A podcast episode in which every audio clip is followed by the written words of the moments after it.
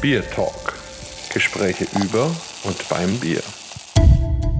Hallo und herzlich willkommen zu einer neuen Folge unseres Podcasts Beer Talk. Heute reise ich mal wieder weiter weg, nämlich in den Norden, in den Norden von Deutschland zu einer ganz spannenden Brauerei. Und die habe ich dieses Jahr sogar schon dreimal getroffen und habe dabei alle Ebenen der Gefühle durchgemacht und deswegen freue ich mich total, den Lukas jetzt mal persönlich kennenzulernen, über seine Biere zu sprechen. Es sind noch ganz viele davon da. Und ja, erstmal Lukas, schön, dass du da bist und vielleicht stellst du dich ganz kurz mal unseren Hörern selber vor. Ja, moin Markus, ähm, schön, dass ich hier sein darf.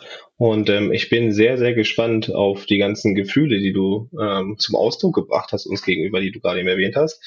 Ähm, ich heiße Lukas Arndt, bin 29 Jahre alt und Co-Gründer mit meiner Freundin Sophia habe ich gemeinsam Liquid Story Brewing vor zwei Jahren im Frühsommer gegründet, 2021. Und wir haben es uns einfach zur Aufgabe gemacht, den Biermarkt so ein bisschen durchzuschütteln mit unseren Kreationen, ähm, ohne Grenzen und ähm, trotzdem immer mit der Sache dabei. Absolut. Und das macht ihr auch und das macht ihr auf eine ganz hervorragende Art und Weise. Das ist einmal vorneweg gesagt, das sind jetzt keine negativen Gefühle, aber natürlich, ähm, da habe ich zum Beispiel in Frankfurt von euch ein Tomatenbier getrunken, was jetzt ähm, für mich, der ich einfach kein großer Liebhaber von Tomatensaft aller Art bin, eine persönliche Herausforderung war. Als solches war es aber sehr gut gemacht. Also auch mit den Kräutern und sowas, alles wunderbar. Und, ähm, und es gibt eben eine, eine riesige, wunderbare Bandbreite. Und ich muss sagen, was mich auch ein bisschen inspiriert hat, ist, ich habe natürlich auch ein bisschen auf eurer Website gelesen und mich ein bisschen informiert. Und da schreibst du ja unter anderem, dass du am liebsten gar nicht so viel Vorrede machst und dich vorstellst und was weiß ich was alles machst, sondern am liebsten mit deinen Bieren, über deine Biere und darüber auch deine Story erzählst. Und dem will ich natürlich gerne Rechnung tragen. Und du hast ja auch ein dankenswerterweise ein Paket mit sieben verschiedenen Bieren. Das ist äh, ziemliche hohe Zahl für einen Biertalk geschickt. Mal schauen, ob wir sie alle schaffen. Aber ist auf jeden Fall sehr cool. Und ähm, da sind auch die unterschiedlichsten dabei. Also von der Berliner Weiße mit Erdbeeren bis zum IPA mit Weinhefe und was weiß ich was, ein Pastry Stout. Ich bin schon wirklich ganz, ganz gespannt. Ähm, ja, ähm, mit was wollen wir denn anfangen? Was denkst du? Oh, das ist äh, tatsächlich eine sehr gute Frage. In den meisten Fällen geht man ja gerne von tief nach schwer, ähm, was die Biere angeht. Ähm, deswegen können wir von mir aus gerne tatsächlich auch mit dem ähm, Sauerbier, äh, das wir mit äh, La Villana gemeinsam gebraut haben in Italien, beginnen, wenn du möchtest. Außer du hast andere Vorschläge. Also immer gerne, gar kein Thema. Und ähm, das ist ja die zweite Gelegenheit, wo wir uns kennen, äh, getroffen haben dieses Jahr, nämlich in Italien bei meinem Lieblingsbierfestival, über das ich gefühlt in jedem Biertalk, glaube ich, spreche, die Biercraft in Bozen. ähm, das ist einfach so, so toll. Und da war ich auch dieses Jahr sehr froh, dass eben ihr zum Beispiel dabei wart, als Vertreter sozusagen der deutschen Braukunst. Und La Villana ist natürlich auch eine spannende italienische Brauerei. Und da ist es umso spannender mal zu sehen, was ihr euch zusammen überlegt. Und das Ganze heißt Straweiß oder Straweiß, weiß gar nicht, wie man es korrekt ausspricht. Der Franke würde auf jeden Fall Straweiß sagen. Na, man sieht auf jeden Fall auf dem Etikett schon ganz viele Erdbeeren. Das ist so ein bisschen mit rosa Hintergrund hinterlegt. Dann sind so ein paar Limetten drauf. Eine schwarze Dose, schlank, edel. Und ja, bin ich mal gespannt. Ich mach mal auf. So. Der Italiener spricht es übrigens oder versucht es auch übrigens Straweiß auszusprechen. No, dann ist ja alles richtig. Wunderbar. So. Ja, hervorragend. Also im Glas habe ich hier so, hm, schwierig, weil ich habe hier ein bisschen abgedunkelt, weil heute bei uns so heiß ist. Aber ich würde sagen, es ist ein, ja, hm, ein helles Orangegelb. Wie ist es denn bei dir? Genauso. Ähm, tatsächlich, wenn man ne, ein bisschen Fantasie hat, kriegt man vielleicht auch so einen leichten Rotstich noch raus. Aber im Gegensatz zu beispielsweise Himbeeren, die auch gerne irgendwie im Bier mit verbraut werden, gerade vielleicht in der Hobbybrauerszene oder sowas, gibt Erdbeere genau wie Tomate, wie wir festgestellt haben, nahezu fast gar keine Farbe ab. Also da müsste man dann irgendwie zu anderen ähm, Erdbeerpräparaten greifen, ähm, sei das gefrier- oder sonnengetrocknete Erdbeeren, aber durchs reine Püree oder durch die, die reine Frucht ähm, möchte die Farbe nicht so recht ins Bier, ähm, tut dem Ganzen aber keinen, ja, nichts Schlechtes damit. Absolut. Und da kann ich auch nur die Hörer mal auffordern, probiert einfach mal aus, kauft euch einen Erdbeersaft, einen Orangensaft und noch irgendeinen anderen Fruchtsaft, keine Ahnung, und gebt das mal in dunkle Becher, so dass ihr nicht seht, welche Farbe das hat. Und dann probiert die mal zu verkosten und rauszufinden, welcher Saft ist welcher. Das ist gar nicht so einfach. Die Augen machen da viel mit. Und dementsprechend ist es eine umso schönere Kunst, wenn man diese Aromen hier wunderbar ins Glas bringt. Denn was wir immer haben, ist die Nase und in der Tat ist die hier auch richtig schön erdbeerig, aber auch zitrusig, so eine schöne Mischung. Und sogar ein bisschen Apfel, würde ich auch sagen, ist dabei. Sehr frisch, sehr fruchtig auf jeden Fall. Aber klassisch Erdbeere. Also das auf jeden Fall. Richtig schöne Reife, wo man jetzt sagt, da möchte ich total gerne reinbeißen. Passt genau zur Jahreszeit. Also das ist auf jeden Fall in der Nase da. Wunderbar. Wann kommen denn die da dazu?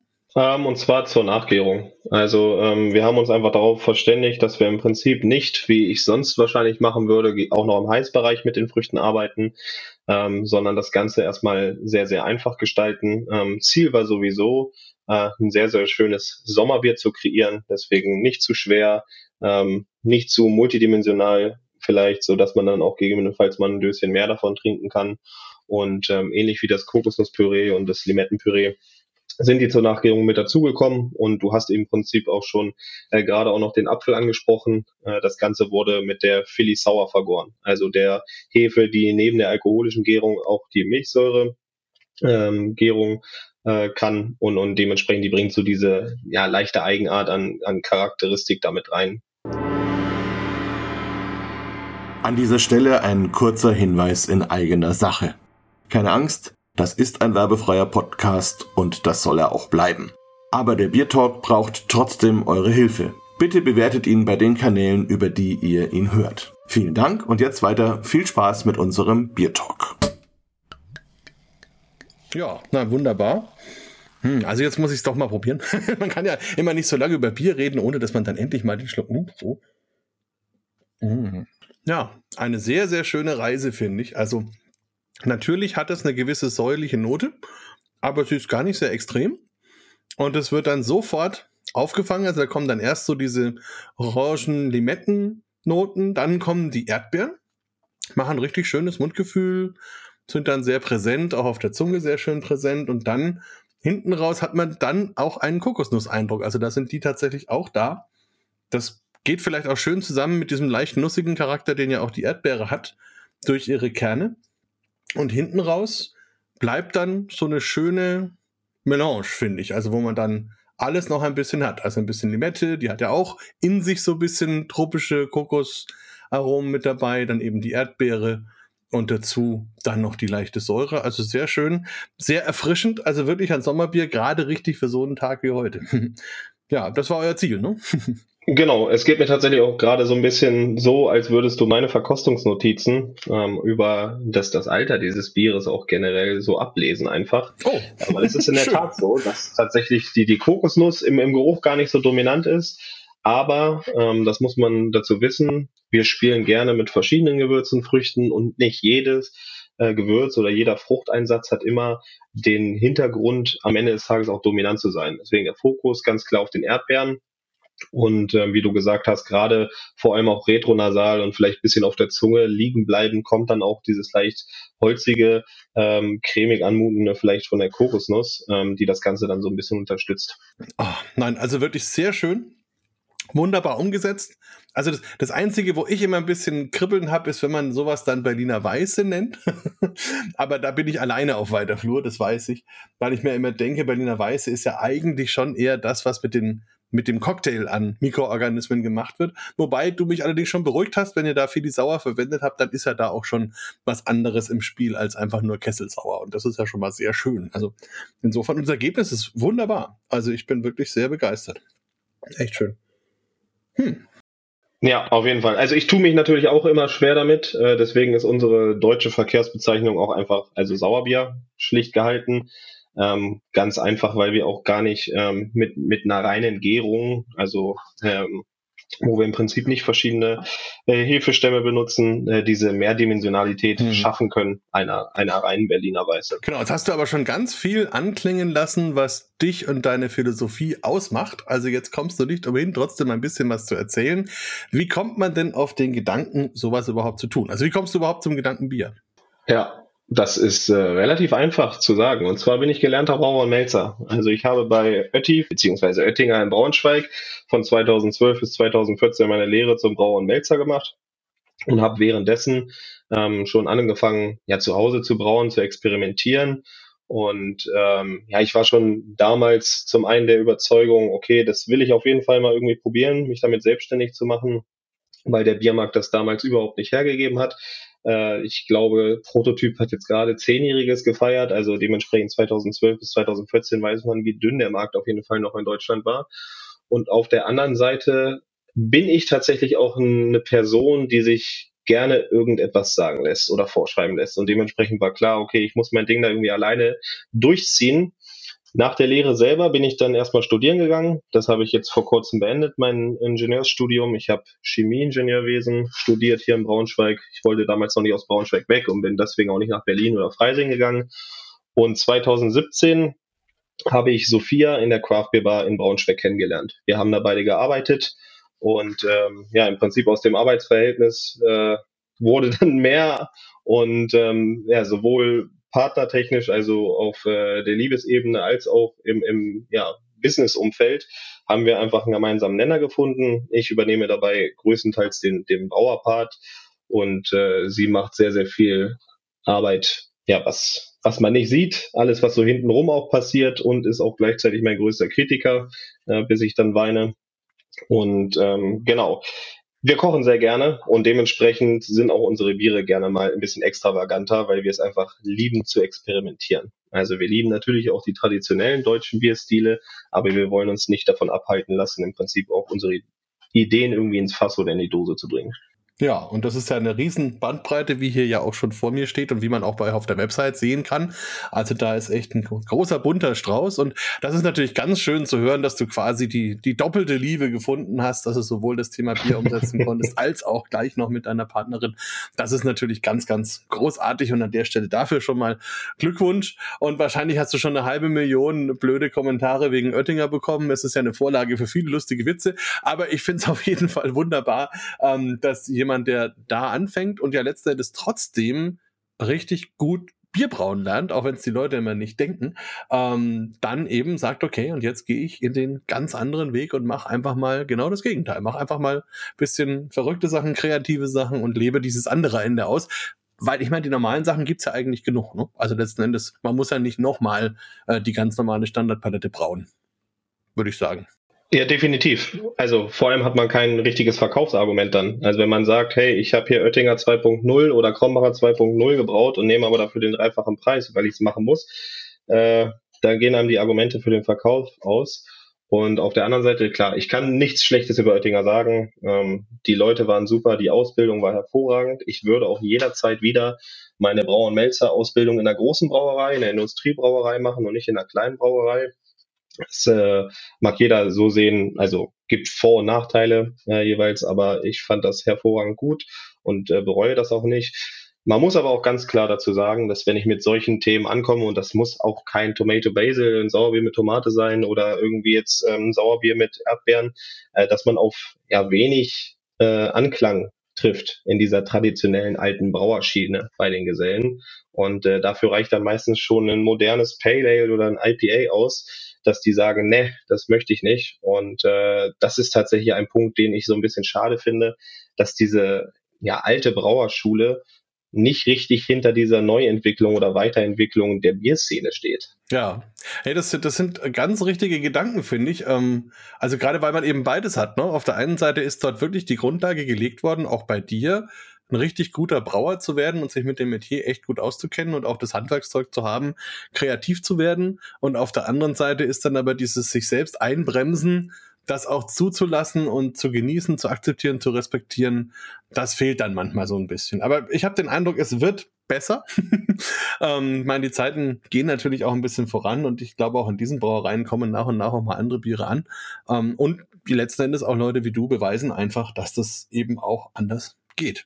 Apropos, ähm, nachdem wir ja sieben Biere haben und schon eine Viertelstunde fast geredet haben, müssen wir noch eins probieren. Was machen wir denn jetzt? Ja, das erste Bier habe ich vorgeschlagen. Ähm, okay. Jetzt sagst du mal an. Gut, also dann würde ich aus mehreren Gründen jetzt Sophia vorschlagen.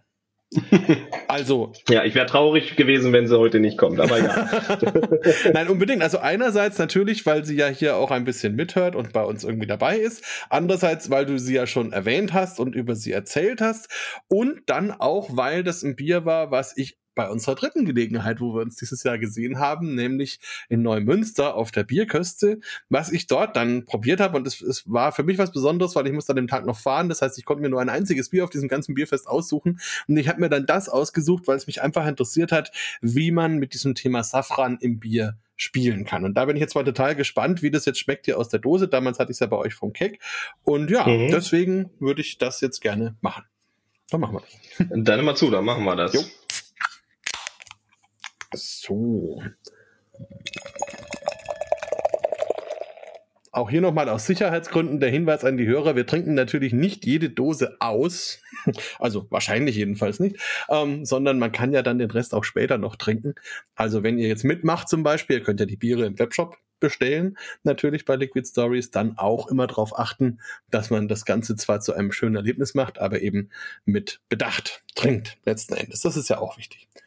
Ja. Definitiv. Im besten Fall teilen. Äh, alle sieben Biere in einer Session hier, das geht in die Hose. Genau, man kann ja auch man kann ja auch anhalten und am nächsten Tag weitermachen.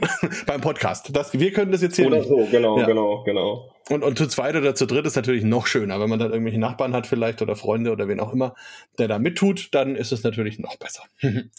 ja, jetzt haben wir ein etwas dunkleres Bier, würde ich sagen. Das leuchtet mich richtig an, so ein bisschen geheimnisvoll. Gefällt mhm. mir sehr gut hat einen schönen Schaum, der da oben drauf steht, auch leicht getönt. Und ja, wenn man da reinriecht, dann ist der Safran tatsächlich da. Also oh, voll von der Aromatik her. Ich muss sagen, mein letztes Erlebnis mit Safran hatte ich, da habe ich einen ich glaube, das war ein weißrussischer Hochzeitskuchen oder irgend sowas. Also in der Pandemie habe ich ganz viel gebacken und gemacht und getan und habe dann eben mir so ein Rezept rausgesucht und da war eben auch ganz viel Safran drin und das war gar nicht so einfach äh, über den Backprozess mit dem Safran so zu arbeiten, dass der am Ende auch rauskam.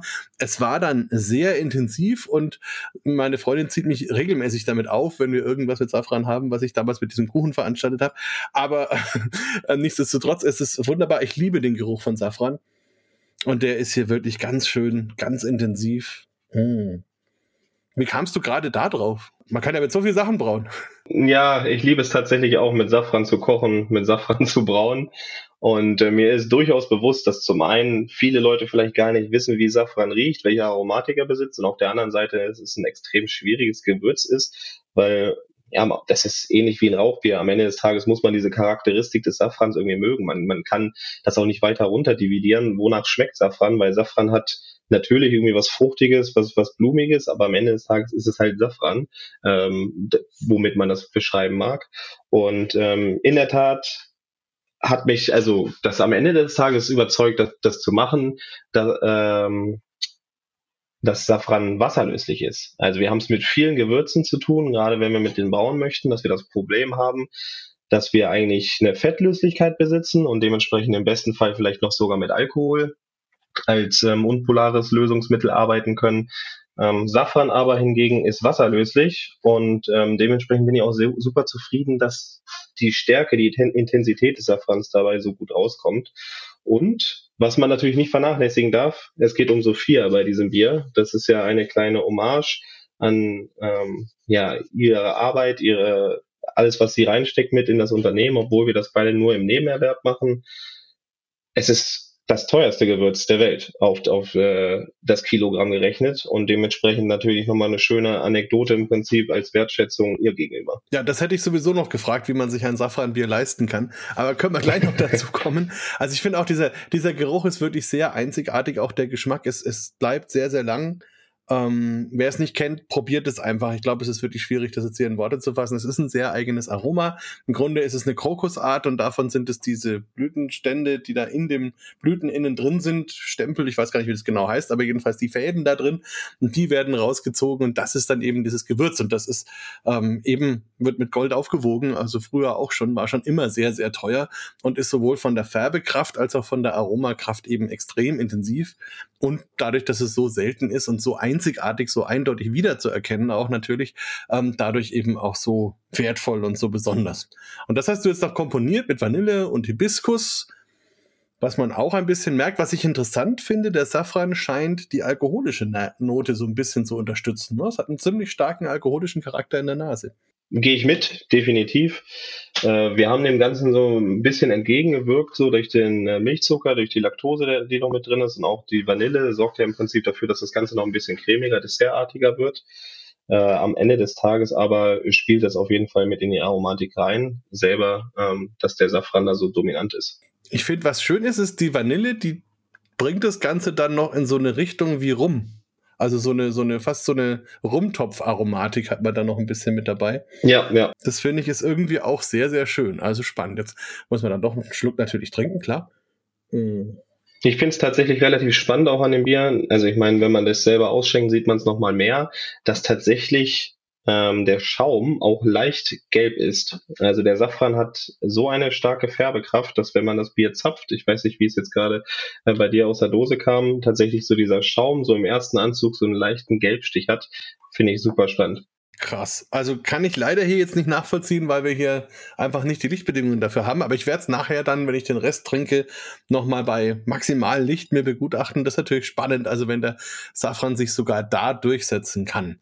Hast du da von Anfang an gewusst, wie du mit dem Safran arbeiten musst? Oder war das dann so ein Herantasten, wann probiere ich es mal hier, probiere ich es mal da? Also wo dann der beste Einsatz ist, um das dann am Ende auch entsprechend rüberzubringen? Ja, tatsächlich haben wir uns da ein bisschen rangetastet. Der Safran selber hat relativ viel vorgegeben. Ähm, einfach die Hitzeinstabilität hat einfach schon dafür gesorgt, dass wir wussten, okay, wir werden das auf jeden Fall im Kaltbereich machen. Und dann, dass es äh, ja, gleich zu, zu anderen Bieren, wo wir mit Gewürzen oder Früchten arbeiten, versuchen wir verschiedene Dimensionen während der Rezeptentwicklung erstmal darzustellen. Also das kann sein, dass wir zum Beispiel die Gewürze erstmal versuchen, in einer wässrigen alkoholischen Lösung, also gar nicht, also im Prinzip als Modelllösung, gar nicht unbedingt Bier, äh, versuchen zu lösen, um zu gucken, okay, wie verhält sich das, wie lange hält das selber und am Ende des Tages äh, kann man im Prinzip auch wie bei IPAs oder anderen Viren, äh, die mit extrem flüchtigen Aromastoffen arbeiten, sagen, je später, desto besser eigentlich. Klar, man muss immer diese Einwirkzeit so ein bisschen bedenken. Ähm, gerade Vanille zum Beispiel ist ein extrem gutes Beispiel dafür, dass man vielleicht nicht zwei Tage vor der Abfüllung erst damit anfangen sollte zu arbeiten, sondern das Ding auch gerne mal ein, zwei Wochen auf der Vanille liegen darf. Aber im Prinzip testen wir uns von Modelllösungen über ähm, einzelne ja, Heimbrautage an, an die Rezepte ran. Also das finde ich auch toll. Ähm, also einerseits, dass ihr es so macht und andererseits auch, wie du es so sagst, weil es eben zeigt, dass man gerade auch bei solchen Bieren eben nicht sagt, ich mache da jetzt mehr oder weniger so ein Zufallsprodukt, sondern man überlegt sich schon sehr genau, also was man wie, wann und wo einsetzt und macht eben auch seine Versuche, bis man am Ende eben etwas hat, was man dann in der großen Menge letzten Endes produziert. Also klar, kann man irgendwie auch nicht anders, weil es wäre ja Mist, wenn man das Ganze in den Sand setzt bei dem Preis. Ähm, aber trotzdem ähm, ist, glaube ich, viele haben so den Eindruck, wenn so Kreativbrauer da sind, dann, dann mischen die halt jeden Tag, was ihnen gerade so aus dem Kühlschrank kommt, zusammen und machen halt ein Bier draus so ist es eben nicht. Also das ist eben auch eine Kunst, ähm, solche Biere dann auch so zu komponieren und, und so schön abstimmen zu können. Also das ist schon, gefällt mir sehr gut. Zumal hinten raus der Hibiskus sogar noch kommt. Das finde ich auch schön. Der ist dann so im Nachtrunk ganz, ganz präsent. Mag ich. Genau, in der Nase habe ich den tatsächlich auch nicht. Der ist bei mir tatsächlich auch nur im Geschmack so ein bisschen äh, vorhanden. Äh, vielleicht auch so was leicht fruchtig-säuerliches bringt er noch mit rein. Äh, aber das, was du angesprochen hast bezüglich Experimentalsude und dann Rezepte entwickeln, es ist halt ein schwieriges Thema, weil am Ende des Tages äh, man braucht extrem viel Zeit für diese Rezeptentwicklung auf der einen Seite und auf der anderen Seite ist gegebenenfalls auch gar nicht die Wertschätzung da. Wir befinden uns leider gerade in so einer ja, Spirale der Releases, also jeden Monat irgendwie zwei bis sechs neue Biere rauszubringen. Ähm, hm aus der wir eigentlich tatsächlich auch so ein bisschen ausbrechen wollen. Aber ich meine, es gibt genug andere Vertreter, die sich genau auch darin befinden. Und das muss am Ende des Tages auch jedem irgendwie bewusst sein, dass wenn ich vier IPAs im Monat rausbringen würde, ich, ich kann, also ich kann nicht nebenher noch jedes Rezept 100% neu entwickeln. Wenn es um irgendwelche Gewürze oder sowas geht, da ist man natürlich, wie du schon gesagt hast, vorsichtig, einfach aufgrund des Wareneinsatzes und dementsprechend tastet man sich da äh, sehr, sehr vorsichtig ran. Aber ähm, ja, wir müssen uns dem Markt auch so ein bisschen anpassen, definitiv. Ja, das sind Herausforderungen, die da wirklich in nächster Zeit anstehen und ähm, ja, wo man dann seinen, seinen guten Weg finden muss. Das Schöne ist natürlich, wenn man sich dann schon einen Namen gemacht hat und auch schon ein paar Rezepte entwickelt hat, die dann vielleicht auch das Potenzial haben, längerfristig am Markt zu bleiben, das ist natürlich dann schon mal eine gute Voraussetzung unterm Strich. Ihr habt da als Hopfensorten einen Pink Boots Blend verwendet. Wie kam dir dazu und was war da drin? Im Prinzip ist dieser das sechste Jahr des äh, Pink Boots Blend äh, der Trigger gewesen, dieses Bier letztendlich zu brauen, weil ich ich weiß gar nicht, welche Society jetzt dahinter steckt, die da mit ähm, Yakima Chief gemeinsame Sache macht. Auf jeden Fall geht es im Prinzip darum, äh, vor allem Frauen in dieser Brauerszene zu unterstützen und dafür zu sorgen, dass auch, auch in der Brauerszene äh, Gleichberechtigung irgendwie ja, an der Tagesordnung steht. Also man kann sich das selber wenn man so eine Person ist wie wir, eigentlich gar nicht vorstellen, weil man behandelt jeden Menschen gleich und, und dementsprechend sieht man da eigentlich keine Unterschiede. Aber am Ende des Tages ist es wohl leider tatsächlich immer noch so, dass ähm, vor allem auch in der Brauerszene, ähm, sei das der Service oder auch vielleicht in der Brauerei, äh, Frauen noch nicht immer ganz für voll genommen werden und dementsprechend gibt es halt dieses, äh, diesen Pink Boots Blend einmal im Jahr äh, bei dem auch äh, gewisse Erlöse dann gespendet werden, im Prinzip, um diese Sache zu unterstützen. Und als dann das Pre-Order abkam, äh, aufkam dafür, habe ich mir gesagt, also ich habe die Frau in meinem Haus sitzen, die im Prinzip unter der Oberfläche immer nur mitschwimmt und ähm, wenig, wenig Anerkennung bekommt. Und äh, das ist die beste Gelegenheit dafür, äh, diesen Blend zu benutzen. Das ist, der, dieser Blend wird immer unterschiedlich zusammengesetzt äh, von Yakima Chief. Ich bin mir gar nicht hundertprozentig sicher, gerade ohne nachzugucken, welche da dieses Jahr drin sind. Ich glaube auf jeden Fall Laurel, ähm, Lotus und noch ein dritter. Ähm, genau, den setzen die immer zusammen, den Blend, und geben den dann raus. Ja, auf jeden Fall hat er sich sehr schön mit deinen Gewürzzutaten vermischt und es ist insgesamt dann eben ein, ein ganz besonderes Milkshake IPA, also wo die Charakteristiken vom Mundgefühl und so, das ist alles ein klares Milkshake IPA, aber drumherum hat man dann eben diese ganzen Gewürzaromen. Wie, wie ist das, wenn man jetzt für sowas Safran kaufen geht? Da kann man jetzt nicht in einen normalen Supermarkt gehen und von diesen kleinen Plastikdöschen hunderte kaufen. Na, wie macht man das? Dafür gibt es tatsächlich auch Online-Händler. Es gibt mittlerweile für alles irgendwie Online-Händler, die darauf spezialisiert sind. Ähm, bestimmte Produkte zu, zu importieren und dementsprechend war das auch gar nicht so schwierig. Also ich habe vorhin gesagt, Safran das teuerste Gewürz der Welt. Man muss sich aber vorstellen, jetzt auf 10 Hektoliter, also auf 1000 Liter Bier, sind da am Ende des Tages 60 Gramm Safran drin. Das hört sich erstmal wenig an. Vom Volumen her ist das ein ganzer Mixer voll, ähm, aber das sind noch Mengen, äh, die durchaus einfach auch ohne großartiges Netzwerk und Kontakte ähm, zu bekommen sind. Ja, wobei ja trotzdem so ein Gramm Safran zwischen 5 und 10 Euro kosten kann, also wenn man es so normal im Supermarkt kauft, ne? Ja, also genau, also billig war es nicht, natürlich. Aber ähm, das ist ungefähr mit der Vanille gleichzusetzen, ähm, von, vom, vom Einkaufspreis her. Äh, da ist, also es ist, lässt sich noch gerade so aushalten, sage ich mal. Und es ist ja auch ein, für, für einen besonderen Anlass gewesen. Nein, und wirklich wunderbar, ein sehr schönes Bier. Und ich hoffe, du hast auch viel positives Feedback bekommen und hat es denn Sophia auch geschmeckt? Auf jeden Fall. Ähm, Sophia gefällt das Bier sehr, sehr gut. Ähm, da war sie ein bisschen baff, als sie das dann am Ende des Tages diese Dose in der Hand hatte. Ich, das war gar nicht so einfach, das die ganze Zeit vor ihr geheim zu halten, weil normalerweise besprechen wir natürlich auch, was wir demnächst rausbringen und das mal parallel irgendwie brauen zu lassen oder zu brauen, ähm, war nicht so einfach. Und das Feedback war tatsächlich sehr, sehr gut. Und ähm, ja, das größte Problem, was wenn überhaupt aufgetreten ist, ist, dass die Leute nichts mit Safran anfangen konnten. Aber dann haben wir sie eben dazu gebracht, dass sie was damit anfangen können. Ja, oder ich meine, letzten Endes klar, solche Biere können polarisieren und dann ist es eben so. Da gibt's halt den einen oder anderen, der es nicht mag. Das ist ja dann auch okay, wenn es einfach so ist, dass jemand keinen Safran mag, soll er das tun. Ähm, dafür habt ihr noch andere in der Auswahl.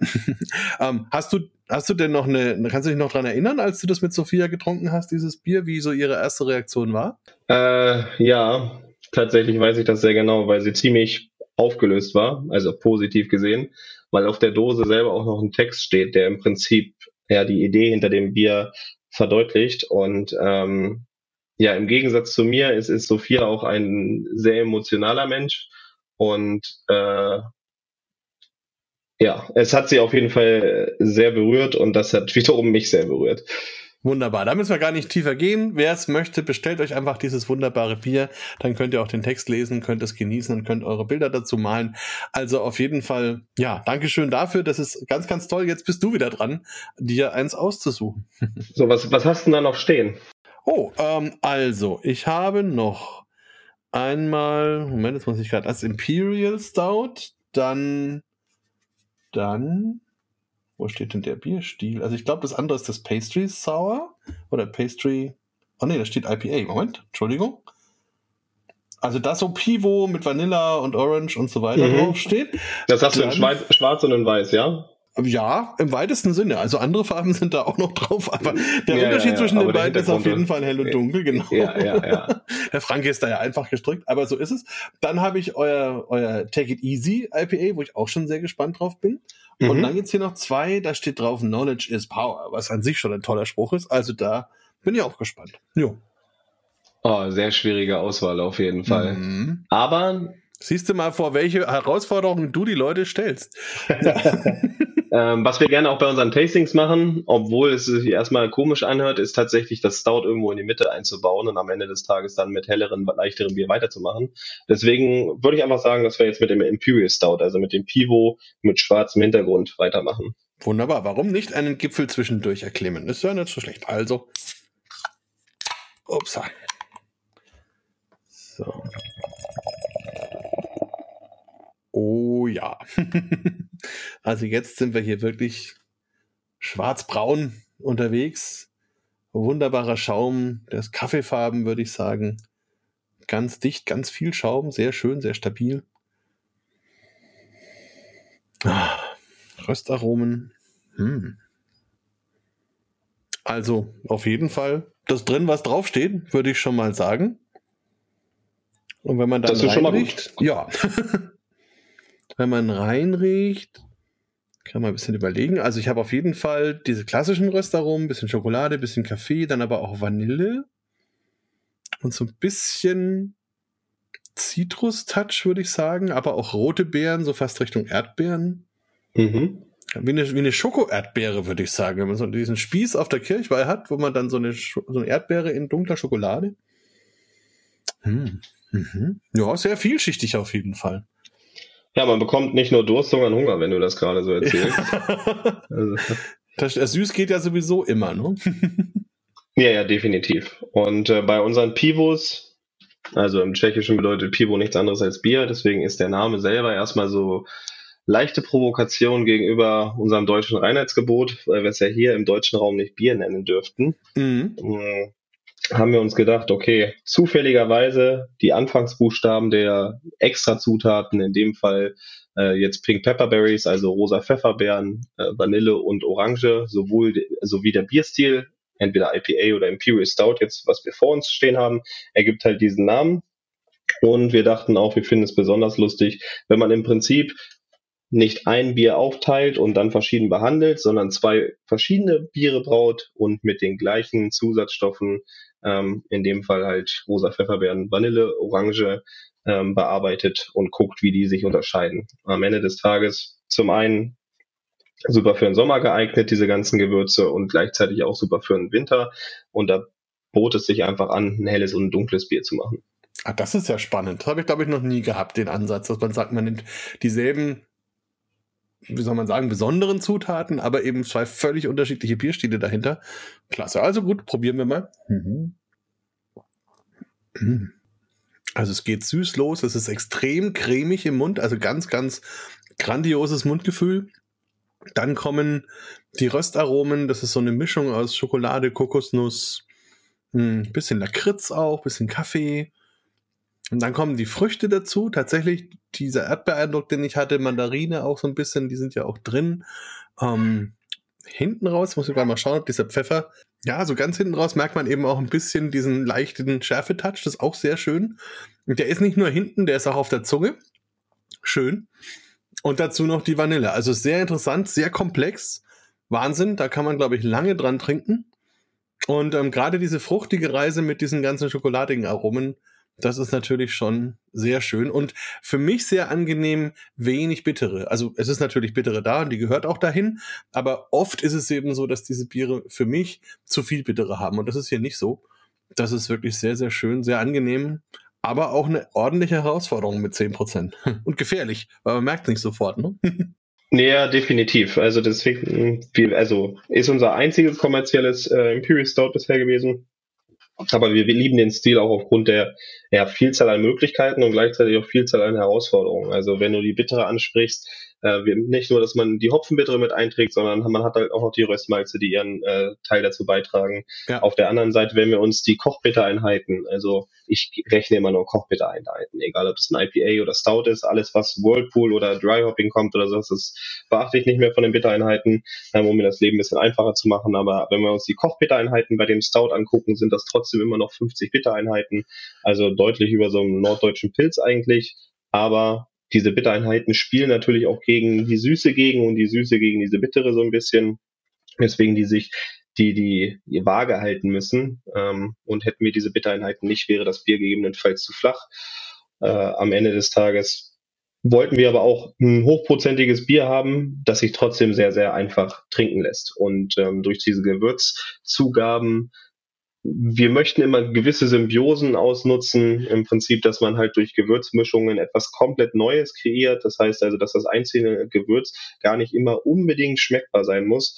Äh, gerade auch zum Beispiel der rosa Pfeffer auch wenn er manchmal durchkommt, das ist tatsächlich, ähm, haben wir das auch gemerkt, teilweise tagesformabhängig und natürlich auch temperaturabhängig, ähm, tut aber sein Übriges für die anderen Zutaten. Also im Prinzip genau wie eine Gewürzmischung, Garam Masala, Curry oder von mir aus auch Spekulatiusgewürz, wirken diese ganzen Zutaten ähm, ja zusammen und, und verstärken somit einen, einen neuen einzigartigen Eindruck.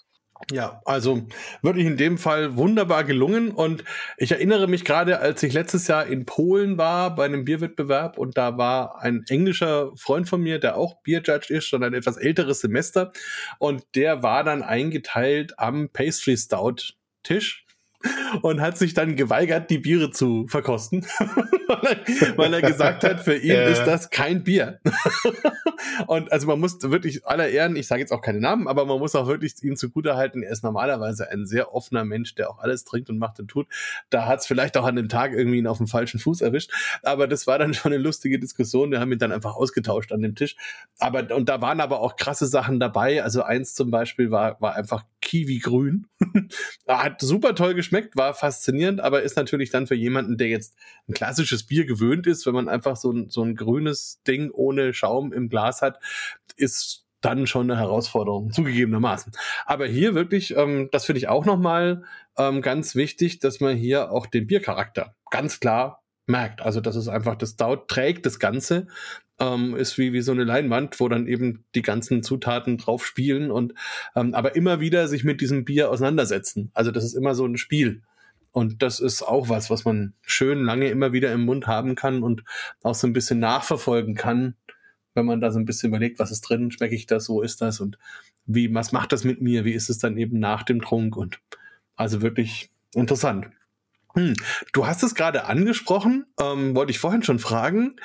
Äh, also nachdem es ja in Deutschland dieses Reinheitsgebot gibt, würden ja viele sagen, eigentlich kann man so ein Bier gar nicht machen. Habt ihr da einfach ein gutes Verhältnis zu den Leuten in der Behörde oder wie, wie macht man das clever, um das gut hinzubekommen? Ja, wir umgehen halt den Ausdruck Bier. Also wir nennen das Ganze Brauspezialität. Und das reicht schon? Ja. Also wir hatten tatsächlich anfangs die Probleme, wir wollten, wir haben eine Zeit lang ja auch in Berlin, Spandau bei Berlo gebraut und da wollten wir im Prinzip mal so eine Ausnahmegenehmigung beantragen für so ein, ein sogenanntes besonderes Bier. Äh, das bezog sich in dem Fall tatsächlich auf ein Bier mit äh, Kaffeebohnen. Und das Problem war tatsächlich aber dann, als da wir Wanderbrauer sind und im Braunschweig sitzen, dass die Braunschweiger Behörden gesagt haben, Spandau ist verantwortlich, weil sie sind zwar ähm, derjenige, der das Produkt in Umlauf bringt und dementsprechend dafür verantwortlich, aber sie produzieren das Getränk nicht. Und dementsprechend ist Berlin-Spandau für verantwortlich. Und Berlin-Spandau meinte, ja, hier wird es nur äh, produziert. Und ähm, sie sind erst in Verkehrbringer, dementsprechend ist Braunschweig verantwortlich. Und am Ende des Tages haben beide Stellen im Prinzip gesagt, sie können uns gerne den Antrag schicken, aber wir werden den nicht bearbeiten. Und äh, dementsprechend mussten wir uns da ähm, andere Sachen ausdenken, äh, womit jeder leben kann. Aber ja, wir haben kein Problem damit, das einfach nur Brauspezialität zu nennen. Aber das ist ja großartig, ne? Wenn das über Bundeslandgrenzen hinweggeht, dann ist eigentlich die Bürokratie völlig überfordert. Also da hat man wenig Chance. Das habe ich schon von vielen anderen auch gehört und auch innerhalb von Berlin. Da ist es ja so, dass die verschiedenen Bezirke sehr viele Einzelmacht haben.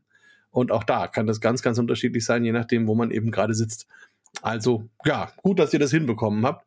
Ähm, also wirklich spannendes Bier. Wie gehen da die Leute damit um? Wie sind da die Reaktionen auch auf die 10%? Überraschend positiv. Also gerade bei unseren Biertastings auch, wo wir gerne mal nur den 0815 Pilztrinker sitzen haben, ähm, was ehrlich gesagt auch genau die Zielgruppe ist, weil wir möchten den Leuten zeigen, was möglich ist, kriegen wir erstaunlich wenig negatives Feedback. Ich glaube einfach, weil das Bier an sich einfach eine relativ runde Sache ist, ähm, auch für die 10% relativ wenig Ecken und Kanten hat, obwohl es dann doch sehr, sehr multidimensional im Geschmack und im Aroma ist. Aber wir waren auch erschrocken. Ähm, normalerweise mit unseren Bieren, wir versuchen ja auch bewusst irgendwie zu provozieren und den Diskurs zu erzwingen. Aber ja, das Ding funktioniert irgendwie. Oh, na, das ist ja dann auch gut so. Und was ich auch gut finde, ist, ihr gebt auch immer wirklich alle Zutaten an. Also das finde ich jetzt hier auch zum Beispiel schön, dass ihr auch alle Malzsorten angebt. Und da ist unter anderem ja auch Spitzmalz dabei, wie in vielen anderen eurer Biere auch. Und mhm. also ich habe das mal kennengelernt. Also ich bin ja kein gelernter Brauer, deswegen habe ich da jetzt nicht so viel Basiswissen dazu. Aber mein Wissen ist, es ist letzten Endes nur ganz, ganz kurz vermelztes Getreide, so dass eben vor allem die Schaumeigenschaften dann noch sehr, sehr gut vorhanden sind. Vielleicht kannst du da noch ein paar Worte dazu sagen, wenn du es willst, um unseren Hörern, falls die auch drauf stoßen, da ein bisschen Hintergrund zu geben. Warum nutzt man das und was ist das eigentlich? Ja, sehr gerne. Also wir haben generell keine ähm, Geheimnisse, was das angeht. Und zwar ist es nun mal so, dass jetzt gerade auch durch diese IPA-Entwicklung im Prinzip vom West Coast zum East Coast oder New England IPA-Stil ähm, vermehrt andere Getreidesorten mit ins Bier gewandert sind. Also in den meisten Fällen in dem Fall jetzt Hafer oder Weizen. Und wir verwenden in unseren Bieren, sofern das nicht irgendwelche Biere sind, die wir in der Kollaboration oder sowas brauen, wo wir vielleicht keinen Einfluss drauf haben, brauen wir ohne Weizen. Wir möchten nicht mit Weizen brauen und dementsprechend brauchen wir irgendwie ein paar Ersatzprodukte, wenn es darum geht, irgendwie die Vollmundigkeit zu erhöhen, äh, mehr Protein ins Bier reinzubringen. Und äh, neben Hafer arbeiten wir zum einen gerne mit Dinkel, aber eben auch mit Spitzmalz.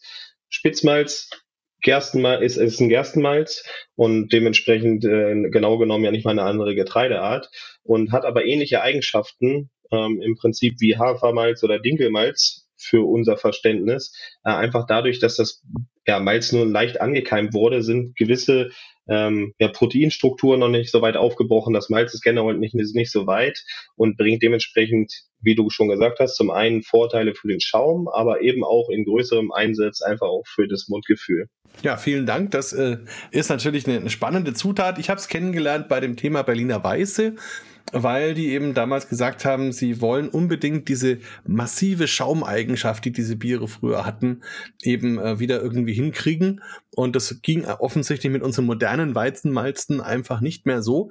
Und äh, da spielt dann eben Spitzmalz, also spielte zumindest, weiß gar nicht, ob es immer noch so ist, aber damals, als ich da so die ersten Recherchen gemacht habe, vor 10, 12 Jahren oder sowas, ähm, spielte das eine relativ große Rolle in den neuen Berliner Weiße Rezepturen, um da eben ähm, diesen, diesen Schaumberg sozusagen ein bisschen zu produzieren. Ja, ähm, jetzt müssen wir dann ja eigentlich die helle Seite ausprobieren, nachdem wir auf der dunklen Seite waren, oder? Ja, aber sehr gerne. No, dann machen wir das mal. Da bin ich jetzt gespannt. Das ist echt ein tolles Experiment, muss ich wirklich sagen. Ähm, zu sagen, sind es dann auch dieselben, dieselbe Menge an Zutaten? Jeweils? Nee, nee, die haben wir teilweise ein bisschen variiert. Das liegt aber auch einfach daran, dass wir zum Beispiel jetzt also in dem Milkshake IPA, das was du dir gerade eingießt oder gleich eingießt, da haben wir unter anderem auch noch Orangen- und Mandarinenpüree mit drin. Das haben wir zum Beispiel bei dem Stout weggelassen, einfach weil wir auch die daraus resultierende ja, Fruchtsäure dem ähm, Stout wegnehmen wollten. Also wir hatten so ein bisschen Sorge, dass gegebenenfalls, also dass die Säure, die gegebenenfalls durch den ja, Röstmalz-Einsatz sowieso schon existiert, dass der so ungünstig ähm, hervorgehoben wird. Und dementsprechend haben wir minimal die extra Zutaten angepasst, äh, je nachdem, wie der Bierstil dann gerade ausgefallen ist, um im Prinzip das zu berücksichtigen. Okay, das heißt aber auch, die helle Seite war zuerst da. Äh, nee, die wurden parallel gebraut. Nein. Ah, okay. Na gut, also dann machen wir jetzt mal auf. So.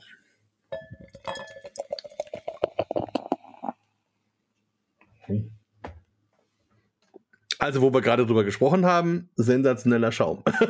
also muss man wirklich sagen, der steht hier wirklich wie eine Eins, der ist fast so viel wie Bier. Ähm, ganz, ganz schön und ist wirklich sehr, sehr stabil. Das Bier strahlt mich an, so richtig hell goldgelb, würde ich sagen. Hat so einen schönen Schimmer, bisschen geheimnisvoll und oh, ganz intensive, schöne Zitrusnoten. Da ist jetzt so Orange und ich würde sogar sagen Orangenblüte, also ziemlich viel Florales auch mit mhm. dabei. Ähm, Ja, so andere Zitrusfrüchte auch, so ein bisschen Limette, ein bisschen Mandarine, ein bisschen, ja, fast, fast Pomelo oder so, also ganz interessant, so ganz viele verschiedene Aromen. Dann kommt auch die Vanille so ein bisschen an der Seite hoch, auch sehr schön. Hm. Ja, also gut, probieren wir mal. Ja, sehr voll, sehr vollmundig, schönes, schönes, volles Mundgefühl. Eine sehr angenehme Süße, die sich so durchzieht, so ein bisschen Honig, aber ganz fein, also nicht so impertinent, wie das auch sein kann. Viel Frucht, die sich auch von vorn bis hinten so durchzieht. Also auch da würde ich sagen, so Orangenblütenhonig. ähm, das ist irgendwie so ein bisschen, zieht sich da so durch. Ähm, und auch so ein bisschen, wenn man an Jasminblüten denkt, so solche floralen Geschichten sind mit dabei. Und dann, dann kommen hinten auch noch so Tropenfruchtaromen, also so ein bisschen Mango, bisschen Papaya. Wahnsinn. Also das habt ihr ja nicht zugegeben, oder? Das ist Zufall. Oder Absicht. Nee, nee, richtig. Also, beziehungsweise in dem Fall, dadurch, dass es ja Milkshake IPA ist, äh, tut der Hopfen so sein Übriges. Ach stimmt, der ist ja auch noch da, ja. genau, genau, richtig. Der ist auch noch da. Aber im Prinzip so, wenn ich im Prinzip als Zuhörer dir zuhöre, wie du die Biere beschreibst, dann ist es genau das, was wir im Hintergrund hatten. Also das Milkshake IPA tatsächlich eher sommerlich angehaucht und die gleichen Zutaten dann im Stout ähm, eignen sich durchaus als, als Wintermodell und dementsprechend dominieren auch unterschiedliche Abschnitte dieser Extrazutaten dann jeweils da drin. Und ich finde, es hat auch einen gewissen Anklang an das Sophia. Also so, wenn man sich den Safran geistig ein bisschen wegdenkt, so dieses Drumrum, der Körper, die Vanille, das, das erinnert mich auch ein bisschen daran. Also vielleicht liege ich da auch falsch, aber es geht mir ein bisschen so. Nö, da liegst du sehr richtig, weil die Basisrezepte so ein bisschen aufeinander aufbauen. Also wenn wir einfach uns die Chronologie angucken, dann kommt das Piro vor dem Sophia, und im Prinzip die Lehren, die wir aber aus dem Pivo gezogen haben, haben wir vielleicht noch im Sophia dann angepasst. Aber gerade wenn es um den Einsatz von Vanille geht oder auch Laktose oder wie wir das Basisbier aufbauen, die sind natürlich schon sehr, sehr ähnlich. Einfach auch deswegen, äh, weil diese Zutaten ja nur die Basis bilden sollen und, ähm, und dementsprechend brauchen wir da nicht so großartig dran herumspielen und ein komplett anderes Bier zu machen. Also auf jeden Fall auch ein sehr, sehr schönes Bier und vom Alkohol ja nicht ganz bei 10%, eher so bei 7%. Das ist auch ganz gut so, aber auch gefährlich. Also das trinkt sich auch sehr schön, kann ich mir gerade im Sommer total gut vorstellen. Könnte ich mir auch vorstellen, dass es mal ganz anders serviert, vielleicht in so einem Sektglas, bisschen kühler zu irgendeinem Empfang oder so, würde auch funktionieren. Auf jeden Fall. Also sehr, sehr schöne Geschichte. Jetzt hast du gerade beim letzten Bier gesagt, ihr habt früher mal bei Berlo gebraut. Mhm. Das heißt, wo braut ihr denn jetzt? Aktuell sind wir bei der Wittorfer Brauerei in Neumünster und ähm, das funktioniert sehr, sehr gut mit Henning und seinem Team. Die lieben es, sagen sie zumindest. Vielleicht lügen sie auch, ich weiß es nicht. Aber sie lieben es zumindest, wenn ich mit neuen Rezepten um die Ecke komme. Äh, die haben auf jeden Fall sehr, sehr viel Spaß da drüben. Es kommt vielleicht darauf an, was du wieder an neuen Zutaten mitbringst. Also vielleicht gibt es ja welche, die dann vielleicht auch für die Brauerei doch eine Herausforderung sein können. Ja, auf jeden Fall. Also das, äh, die Tomatengose war definitiv sowas. Da hat mich der Henning auch direkt nach der Abfüllung angerufen, meint, er hat noch nie sowas getrunken.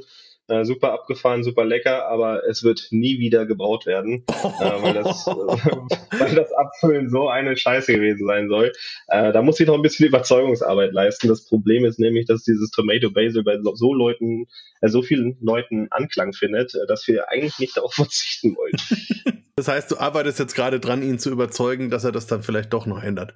Ja, ja, auf jeden Fall. Ähm, man muss dazu sagen, und das ist auch tatsächlich so eine große Herausforderung für uns, egal ob wir erst mit Modellstoffsystem arbeiten oder tatsächlich auch im 20-Liter-Maßstab Biere brauen und dann versuchen, die Rezepte abzuscalen, also für den großen Maßstab umzuformen, dass im Prinzip alles, was im kleinen Maßstab funktioniert oder angewendet werden kann, nicht unbedingt auch für den größeren Maßstab gilt.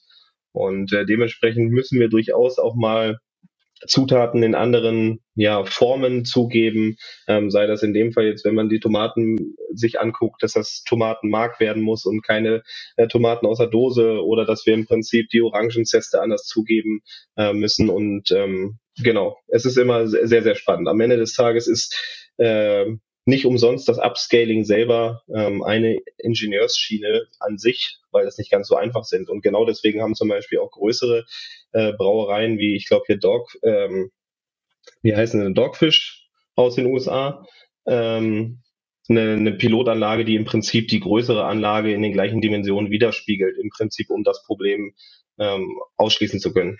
Jetzt hast du sehr clever dieses Tomatenbier doch im Podcast untergebracht. finde ich aber ich aber auch klasse und ich will auch noch mal sagen, also ich, obwohl ich es selber als persönlicher Mensch nicht nicht besonders gut fand, einfach weil ich den Geschmack nicht mag, finde ich es großartig, dass es so ein Bier gibt und ich fand es auch großartig, dass die Aromen, die da drin sein sollten, nämlich Tomate und Basilikum und eben die, die, dieses Sauerbier drumherum, dass das auch alles da war. Also insofern, Henning, falls du zuhörst, ähm, meine Stimme hätte dieses Bier, dass es nochmal gebaut werden darf, vielleicht findet ihr einen Weg. Wäre auf jeden Fall eine großartige Geschichte. Und ähm, es muss ja auch, also ich finde, das sind auch so Sachen, die muss man auch einfach mal machen und probieren. Und am Ende des Tages sieht man ja, entweder Leute mögen es, dann macht man es mehr und oder Leute mögen es halt nicht, dann macht man halt was anderes. Ähm, das ist ja das Schöne in der Brauerei, dass du ja nicht festgenagelt bist, ähm, immer dasselbe machen zu müssen. Und auf der anderen Seite, wenn es dein Laden ist, dass du halt auch mal sagen kannst, ich mache das jetzt. Und äh, völlig egal, äh, was da vielleicht der eine oder andere denkt. Das ist, hat ja auch was mit Selbstbewusstsein zu tun. Und ich glaube, das ist auch so ein bisschen dein Selbstverständnis, oder? Ja, ja definitiv. Ähm, also zum einen wollte ich dem Tomatenbier jetzt gar nicht so die große Bühne geben. Das Problem ist leider nur, dass man an diesem Bier und auch dem, an dem Rezept und der Produktion relativ viele Sachen erklären kann, ähm, weil es ein extremes ist. Ähm, aber genau, äh, wir sind immer mit dem Gusto angetreten, dass wir uns nicht reinreden lassen werden und dass wir genau erstmal nur das machen wollen, was, worauf wir wirklich Bock haben. Am Ende des Tages ist es auch einfach so, dass wenn wir uns für eine Thematik nicht begeistern können, dann wird auch das Endprodukt nicht gut. Und, und dementsprechend müssen uns die Leute, und das machen sie auch, äh, in der Hinsicht vertrauen, dass wir wissen, was wir machen, ähm, egal welche Kreation dann irgendwie als nächstes auf die zurollt. Ja, und wenn du wir sagst, dann seid es ja ihr beide und ihr habt euch quasi mitten in der Pandemie dazu entschlossen, diese Brauerei aufzumachen. Da gehört ja auch was dazu. Ähm, wie ist das denn so gereift in euch? Ja, die, die Pläne existierten schon länger und wir haben immer geguckt und ähm, ja, für uns nicht ganz. Sophia musste mich überreden, dass ich zumindest erstmal den Bachelor bis dahin fertig mache und äh, den Abschluss in der Tasche habe und während des Masters dann das dann im Prinzip durchsetzen kann. Und ähm, wir haben uns dann irgendwie gesagt, ähm, als Corona aufgeploppt ist, okay, wann sonst? Also ich meine, äh, es kann immer irgendwas passieren. Wir müssen es jetzt probieren. Corona hat uns auch relativ viele Optionen weggenommen. Das kann gut, das kann schlecht sein. Zum Beispiel wollten wir eigentlich erst den Weg über so, ein, so eine Gasthausbrauerei oder ein Brewpub gehen. Das Ganze hat sich natürlich dann sofort erledigt, als wir wussten, okay, die ganze Gastronomie ist erstmal lahmgelegt, sodass wir im Prinzip gezwungen waren, aufs kleine, ähm, ja, handfreundliche Gebinde abzufüllen. Und äh, wir dachten, ja gut, wir befinden uns am absoluten Tiefpunkt gerade äh, weltwirtschaftlich was soll passieren? Dass das nicht der Tiefpunkt war, das wissen wir mittlerweile auch alle, aber ähm, es ist auf jeden Fall nicht die falsche Entscheidung gewesen. Nee, und ich finde, es ist, glaube ich, auch ganz gut, dass ihr nicht diesen Brewpub zuerst umgesetzt habt, weil da kommen dann einfach noch so viele andere Sachen mit rein, die, glaube ich, dann eventuell so eine Linie wieder ganz schön verwässern. Ähm, so konntet ihr ja wirklich oder kannst du auch in dem Bereich, was das Bier angeht, wirklich sehr, sehr klar deine Linie durchziehen, ohne dass du eben von irgendwelchen Sachen gezwungen wirst oder, oder eingeschränkt wirst, die sich halt daraus ergeben, dass man diesen Laden hat. Also das ist schon, schon sicherlich gut. Wie ist denn das äh, bei der Wittorfer Brauerei? Was ist das für eine Brauanlage? Ist die eher neu und ist die eher groß oder wie muss man sich das vorstellen? Ja, genau. Die haben im Prinzip jetzt neulich erst aufgestockt, ich glaube Anfang dieses Jahres oder letzten Jahres, auf eine 20 Hektoliter, auf ein 20 Hektoliter Sudwerk. Äh, vorher hatten sie eine, ich glaube, ein 5 Hektoliter Sudwerk. Das kennen wir nicht mehr. Das, wir kennen nur das Neue. Und äh, dann bietet uns Henning im Prinzip an, dass wir ab 10 Hektoliter Chargen brauen. Und ähm, ja, die Ausstattung ist super modern. Er hat äh, hier so einen kleinen ähm, Zweimann-Dosenfüller ähm, mit das beste Modell, um die Biere auch wirklich sauerstofffrei oder zumindest sauer, sehr, sehr sauerstoffarm abfüllen zu können.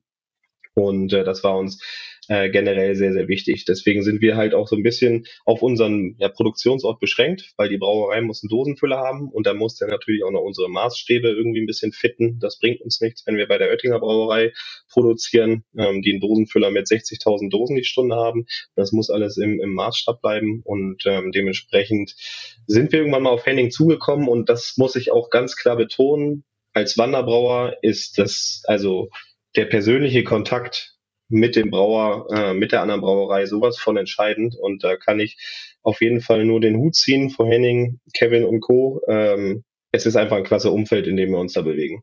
Ja, auf jeden Fall. Das sind ganz, ganz liebe Jungs. Also eifrige Podcast-Hörer haben ja vor einigen Wochen schon unseren Live-Podcast gehört, den wir aus Neumünster gemacht haben, wo der Henning auch dabei war, wo wir schon ein bisschen erzählt haben. Ähm, und wir werden ihn sicherlich auch demnächst noch im Bier Talk selber haben. Also das ist natürlich, ähm, ja, er ist ein ganz lieber Mensch, der sich auch einfach sehr kümmert und auch dadurch, Gott sei Dank, auch viel Erfolg hat und auch viele andere Brauereien, die bei ihm auch seine Biere oder ihre Biere machen lassen. Das ist äh, schön. Ich habe mir jetzt gerade geistig vorgestellt, wo du das erzählt hast, wie dieses Telefonat ablaufen würde, wenn du bei Oettinger anrufst und einfach sagen würdest, ich hätte gerne in eurem Maßstab die Tomaten-Basilikum-Große gebraut. Also äh. einfach diese, mich hätte interessiert, wie die darauf reagieren. Und wenn man dann mal anfangen würde, das wirklich zu planen, da kommen dann ein paar Lastwägen mit Tomatenmark irgendwie oder so und dann kommt eine halbe Gärtnerei mit Basilikum und dann, also ich glaube, die würden das am Ende des Tages wahrscheinlich nicht machen, oder? ja, also man würde natürlich irgendwie sagen, dass Geld die Welt regiert. Ähm, ich habe aber die Vermutung, ich kenne ja die Belegschaft zu teilen, dass da allein die sich schon querstellen würde. Also, dass die sagt, nee, hau ab, also kannst du dich mal, vorher quittiere ich meinen Job, bevor ich hier die Tomaten irgendwo reinwerfe. Aber ich, ich sehe keine Chance, ja.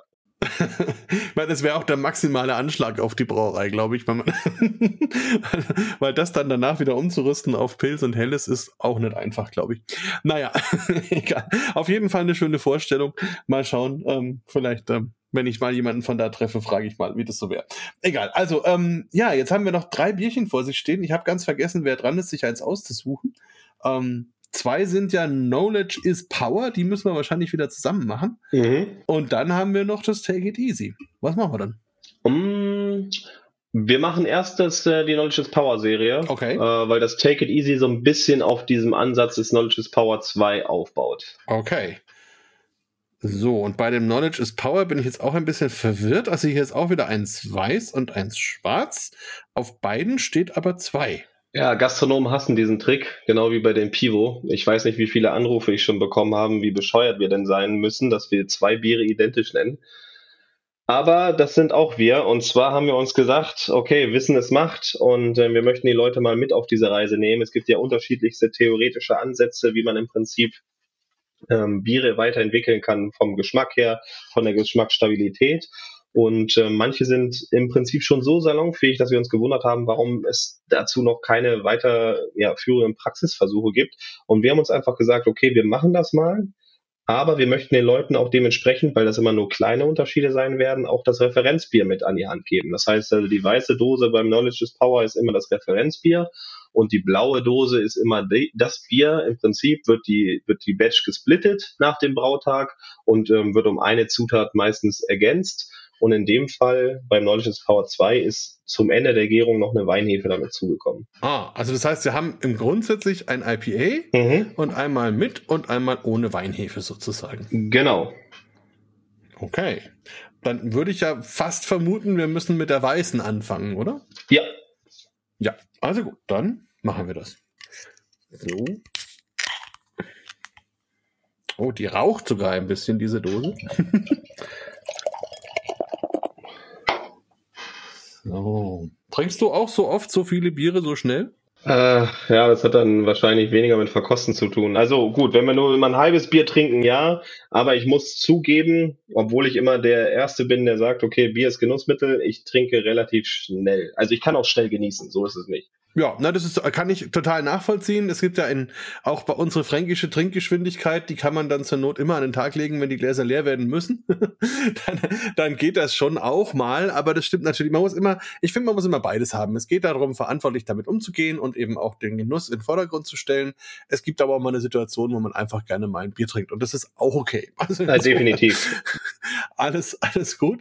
Ähm, hier jetzt ein richtig schönes helles Bier. Also das ist jetzt richtig schön hell golden strahlt mich wieder an, hat wieder so einen leichten, schönen Schimmer. Ähm, auch hier wieder schöner Schaum, wunderbar, schön weiß, feinporig, steht. Und ja, das ist jetzt von Geruch her eindeutig ein IPA. Also sehr schöne, fruchtige, bisschen so, so Pinien, Baum, harzige Noten. Aber es hat auch schon so ein bisschen weinige Anklänge. Also, obwohl da ja keine Weinhefe drin ist, sagst du? Mhm. Genau, genau. Mhm. Und Ja, so ein bisschen Tropenfrüchte, bisschen Mango, bisschen Maracuja auch. Aber für mich stehen diese, diese Tannenzapfen so ein bisschen im Vordergrund oder, oder Fichten, wie auch immer. Mhm. Ja, schön. Also interessanter Geruch auf jeden Fall. Sehr komplex.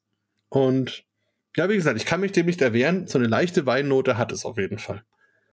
Ja, ich liebe es dir immer zuzuhören und dann am Ende des Tages aufzuklären auf jeden Fall. Das macht Okay. mir sehr, sehr viel Spaß und äh, bestätigt im Prinzip auch genau die Intention, die wir damit hatten. Und in dem Fall ist äh, schon als Hopfen selber mit drin Nelson Sauvin. Ah, okay. Und Nelson Sauvin ist dafür bekannt, ne? Diese, Hm. dieses leicht stachelbeerige, ähm, ja, traubenhafte schon schon mit reinzubringen. Äh, wir haben natürlich damit gespielt auch, genau. Und ähm, die Basis ist im Prinzip ja ein West Coast ähnliches IPA, also relativ trocken gehalten. Da gehe ich auch später, später gerne noch drauf ein, warum wir das so gemacht haben. Mhm. Und ja, Nelson Sauvin spielt halt mit in dieses Weinhefen-Ding mit rein. Und äh, abgesehen davon ist, auch, ist es auch einfach ein geiler Hopfen. Nein, das jetzt, wo du sagst, also ich, ich schwöre, ich habe vorher nicht drauf geguckt, weil auf der Dose ist es so klein, in meinem Alter kann ich es gar nicht lesen. Aber es ist natürlich eine schöne Koinzidenz, wunderbar. Mm, Also ich finde auch, ich habe mittlerweile einen Schluck genommen. Das ist äh, Wahnsinn, wie hochvergoren das ist, also wie, wie schön fein auch das Ganze. Und hinten raus, dann merkt man auch eine ordentliche Bittere, die ist sehr, sehr schön. Mm, Sehr präsent auch. Mm. Ja, auch die alkoholische Note ist ordentlich da, also darf es auch sein. Bei 7,5. Mhm. Und schön ist, dass diese Fruchtigkeit trotzdem immer da ist und auch da bleibt und auch am Schluss noch da ist. Also man hat immer dieses kleine Paket aus Mango und Maracuja, was immer noch so mit rumspielt und auch dabei ist. Und Stachelbeere ist auch ein guter, guter Punkt. Weiß nicht, ob ich da drauf gekommen wäre, wenn du es nicht gesagt hättest, aber wo du es gesagt hast, ähm, ist es jetzt auf jeden Fall da. Hat auch was damit zu tun. Also das kann ich ja auch allen nur empfehlen. Es ist ja gerade Sommerzeit und äh, meine Freundin schreibt mir auf den Zettel zum Einkaufen immer einfach nur, ich soll ihr Beeren mitbringen. Dann, weil sie gerne sich halt so ein Müsli-Frühstück macht mit irgendwelchen Beeren. Und, und bei ihr ist im Kopf, na, da gibt's halt dann Himbeeren und Erdbeeren und, und sowas. Und, ähm, und ich kaufe dann halt auch mal Stachelbeeren zum Beispiel oder Johannisbeeren aller Art oder was weiß ich was, was es halt gerade so gibt, um einfach auch mal diese anderen Aromen wieder sich reinzuziehen, wieder zu memorieren, damit einfach nochmal zu arbeiten, damit man das nicht vergisst und dass man einfach die Vielfalt weiterhin präsent hat. Und vielleicht hat es auch was damit zu tun, dass ich erst Stachelbeeren im Frühstück hatte. Also auf jeden Fall, nein, sehr schön und mir gefällt dieses Hochvergorene. Das ist, ja auch, hat ja auch so einen Anklang an was Weiniges, fast schon Sektiges Ja, ja. irgendwie. Um, sehr nobles Bier, finde ich. Genau, Ja. auf jeden Fall. Das war auch so die Intention. Deswegen, ähm, auch wenn es das Bier im Prinzip ohne Experimentalhefe ist, ähm, sind da selbst auch schon zwei Hefen drin. Also wir lieben es tatsächlich mit den Hefen zu experimentieren und unter anderem wurde das Bier äh, oder Knowledge Power 2 als Gesamtes ähm, auch mit der W3470, also mit der untergärigen oder klassischen untergärigen Pilzhefe vergoren, weswegen auch dieser hohe Endvergärungsgrad so ein bisschen zu erklären ist. Also ich glaube, der liegt bei fast 85 Prozent scheinbarer Endvergärung. Das ist schon sehr, sehr hoch ähm, für Biere solcher Art. Hast du jetzt wirklich gesagt, wir haben ja die untergärige Hefe, die das vergoren hat? Krass. Ja, ja, als, als Combo. Ich, äh, das ist ein Mix aus S04 und W3470.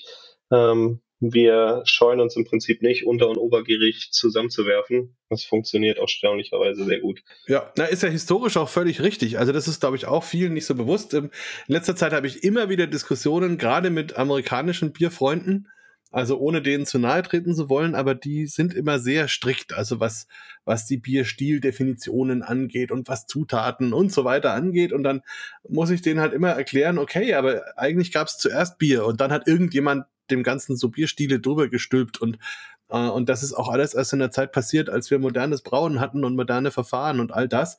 Und wenn wir überlegen, wie so ein Bier im 19. Jahrhundert ausgesehen hat, da gab es das einfach nicht, dass man sagt, wir geben jetzt hier ober- oder untergärige Hefe dazu. Das waren immer Mischgärungen.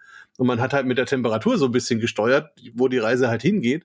Ähm, und dementsprechend ähm, ist das einfach ganz normal. Und da- das, aber da, da kann man manchmal Stunden diskutieren, und es kommt dann doch nichts dabei raus, weil halt einfach, ähm, ja, wenn man, ich glaube, viele von denen werden halt einfach mit diesen BJCP Homebrew Richtlinien groß und verinnerlichen die dann wie so eine Bibel. Und das ist dann äh, interessanterweise, obwohl es ja eigentlich um Kreativität geht, um darum auch Grenzen bewusst zu überschreiten, ist da dann trotzdem sehr viel Striktheit irgendwie da und, ähm, und da diskutiert man echt oft ganz schön lange rum.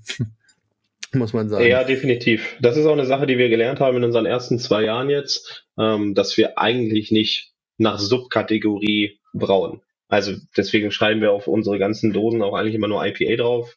Ob egal, ob es jetzt New England Style ist ähm, oder West Coast Style oder sonst was, weil wir uns eigentlich diesen Grenzen auch nicht unter ja, setzen wollen. Ähm, aber wie du auch schon angesprochen hast, es ist teilweise relativ mühselig, den Leuten dann erklären zu wollen, dass es eigentlich völlig egal ist, sondern man im Prinzip als Brauer dann sich auch so ein bisschen ausleben will und nicht nur nach diesen ähm, Style Guidelines lebt. Ähm, wobei ich natürlich auch verstehe, dass man das versucht irgendwie zu kategorisieren, gerade wenn es darum geht, okay, äh, das Bier zu bewerten nach gewissen Stilkriterien oder sowas. Es ist tatsächlich eine sehr, sehr schwierige Thematik, aber ich finde es sehr, sehr witzig und sehr schön auf jeden Fall, dass du durchaus auch deine Erfahrungen damit schon gemacht hast. Ja, ja, na, also man muss, ich finde halt, es, es gibt diese beiden unterschiedlichen Fälle. Also entweder man macht einfach ein Bier und man genießt ein Bier, man verkostet ein Bier. Dann brauche ich eigentlich keine Style Guidelines. Oder ich bin bei einem Bierwettbewerb, die Biere werden unter eine Richtlinie eingereicht und von dem Brauer auch in irgendeine Kategorie reingesteckt. Und dann muss man ja als Juror irgendeine Richtschnur haben, nach der man dann diese Biere auch beurteilt. Das ist ja wichtig, sonst ohne eine, ohne ein, ein, ein, ein Koordinatensystem kann man das ja nicht verorten. Also dementsprechend, das ist dann natürlich so. Und dann ist es auch so, dass natürlich ein Bier, was dann dem nicht entspricht, was der Style Guide sagt, für den Wettbewerb auch kein gutes Bier. Was aber nicht heißt, dass es nicht in der Welt ein gutes Bier sein kann.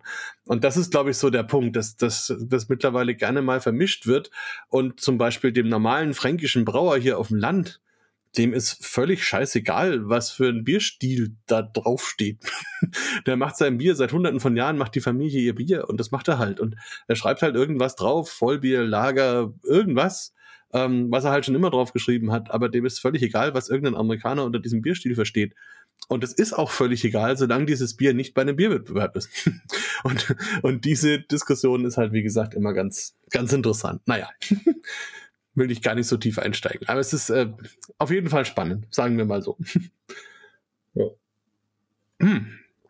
So, also jetzt haben wir diese nicht weinige, aber doch weinige Variante probiert. Mhm. Jetzt müssen wir eigentlich auf die dunkle Seite gehen. Definitiv.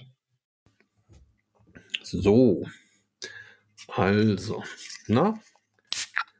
Wir arbeiten uns voran. Eine Stunde und zehn und wir haben schon sechs Biere. Sehr gut. Gutes Tempo, würde ich sagen. Ja. Es läuft. so.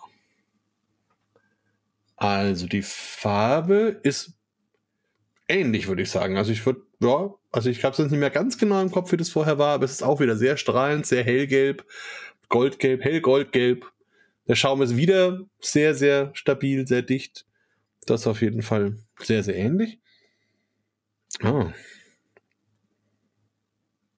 Ja, in der Nase in der Tat hat man jetzt ein bisschen mehr diesen, ich würde fast sagen, eher so auch Sekt-Champagner Charakter. Also sehr frisch, sehr viel Kohlensäure.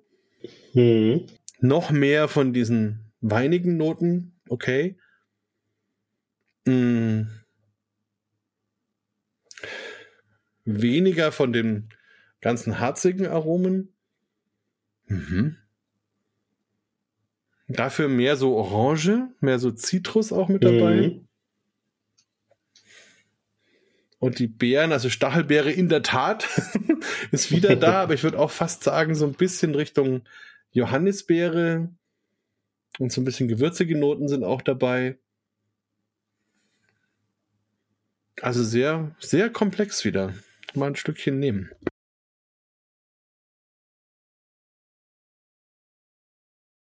Hm.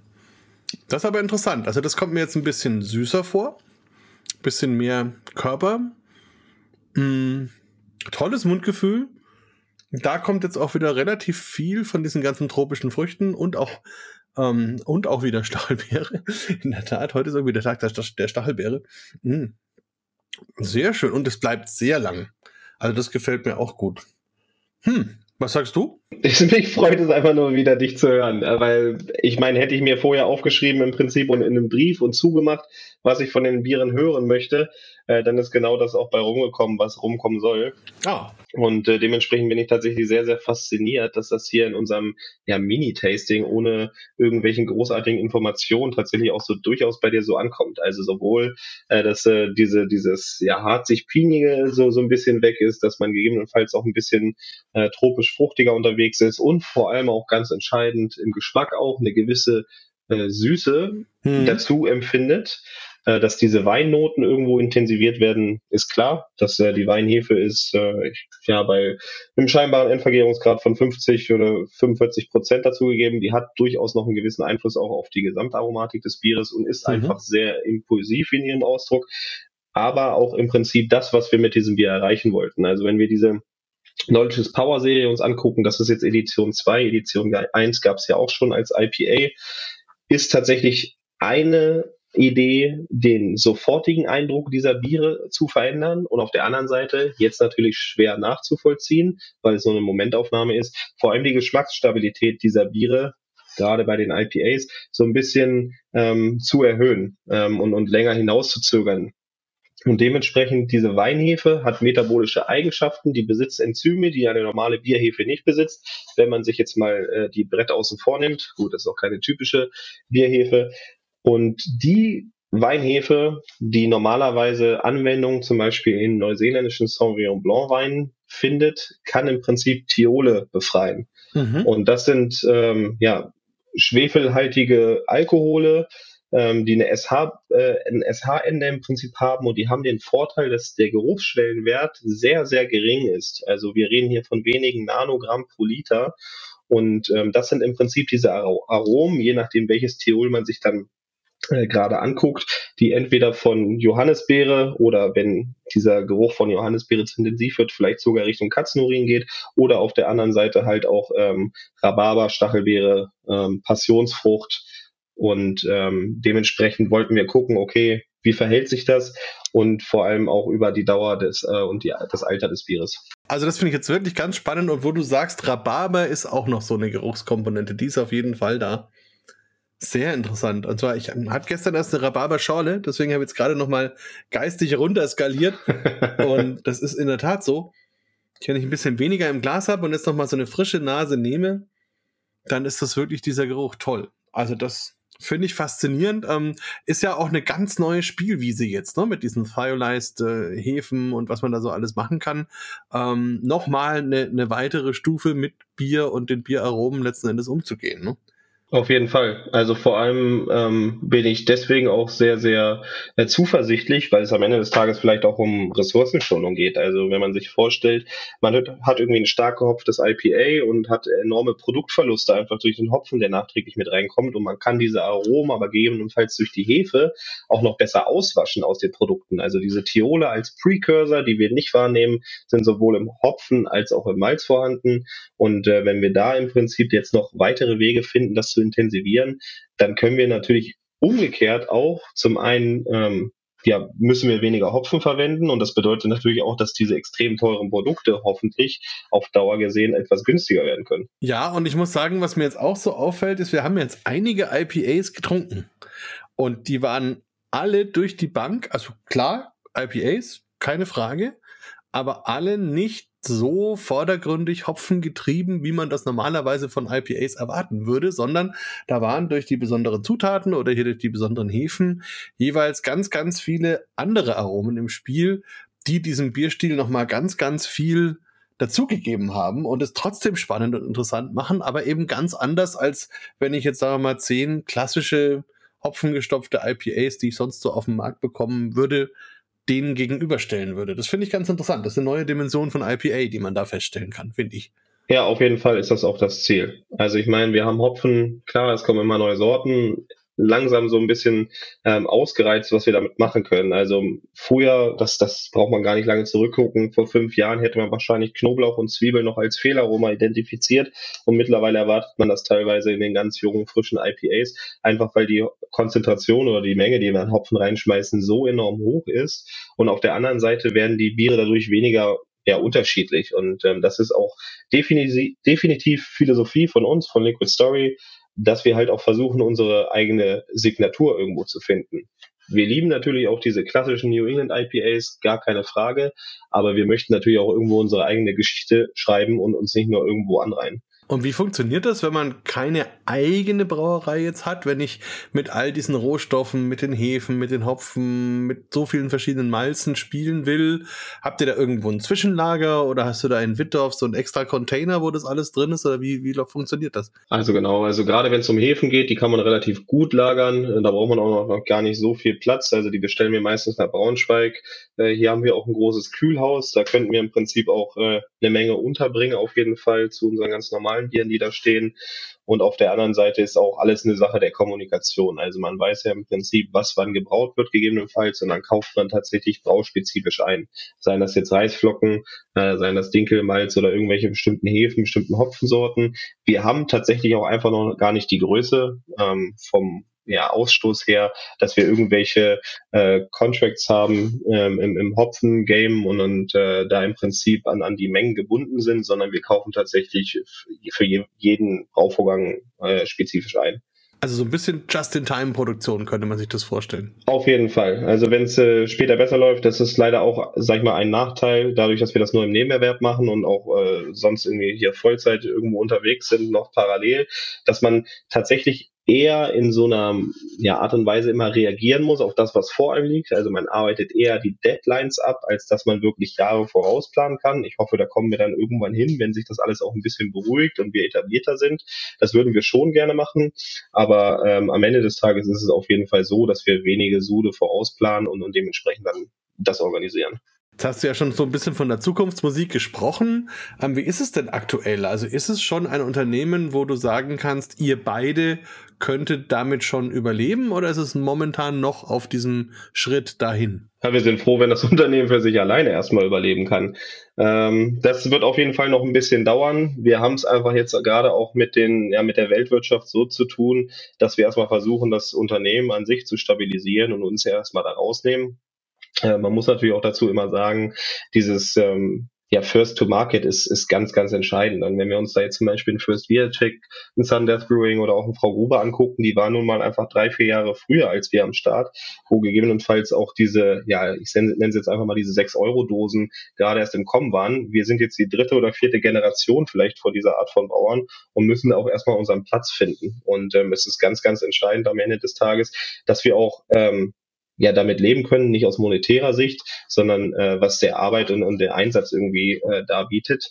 Und wir sind auf jeden Fall zuversichtlich, dass das in Zukunft der Fall sein wird. Aber wir können im Prinzip auch nicht irgendwie in den Spiegel gucken und sagen, hey, in zwei Jahren ist das so und so, sondern ähm, das lassen wir auf uns zukommen. Naja, ihr seid auf jeden Fall auf einem guten Weg und ich glaube, das ist auch eine Chance. Also, weil, also so, auf der einen Seite klar, also das waren nun mal die ersten, die damit so rausgegangen sind.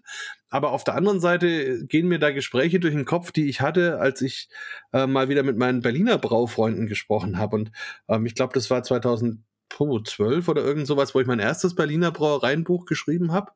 Und da waren halt so Leute wie Hobson Bali und der Thorsten Schoppe und so. Das waren halt alles so die Leute der ersten Stunde. Und als ich dann die neue Auflage gemacht habe und habe dann da auch mit, mit eben so Bierleuten gesprochen, die ich dann so getroffen habe bei verschiedenen Brauereien, dann wussten die teilweise gar nicht, wer Hobbs Bali ist. Und, und, und andere haben halt gesagt, na ja, das sind halt diese Alten, die waren halt früher schon da. Äh, das ist ja langweilig.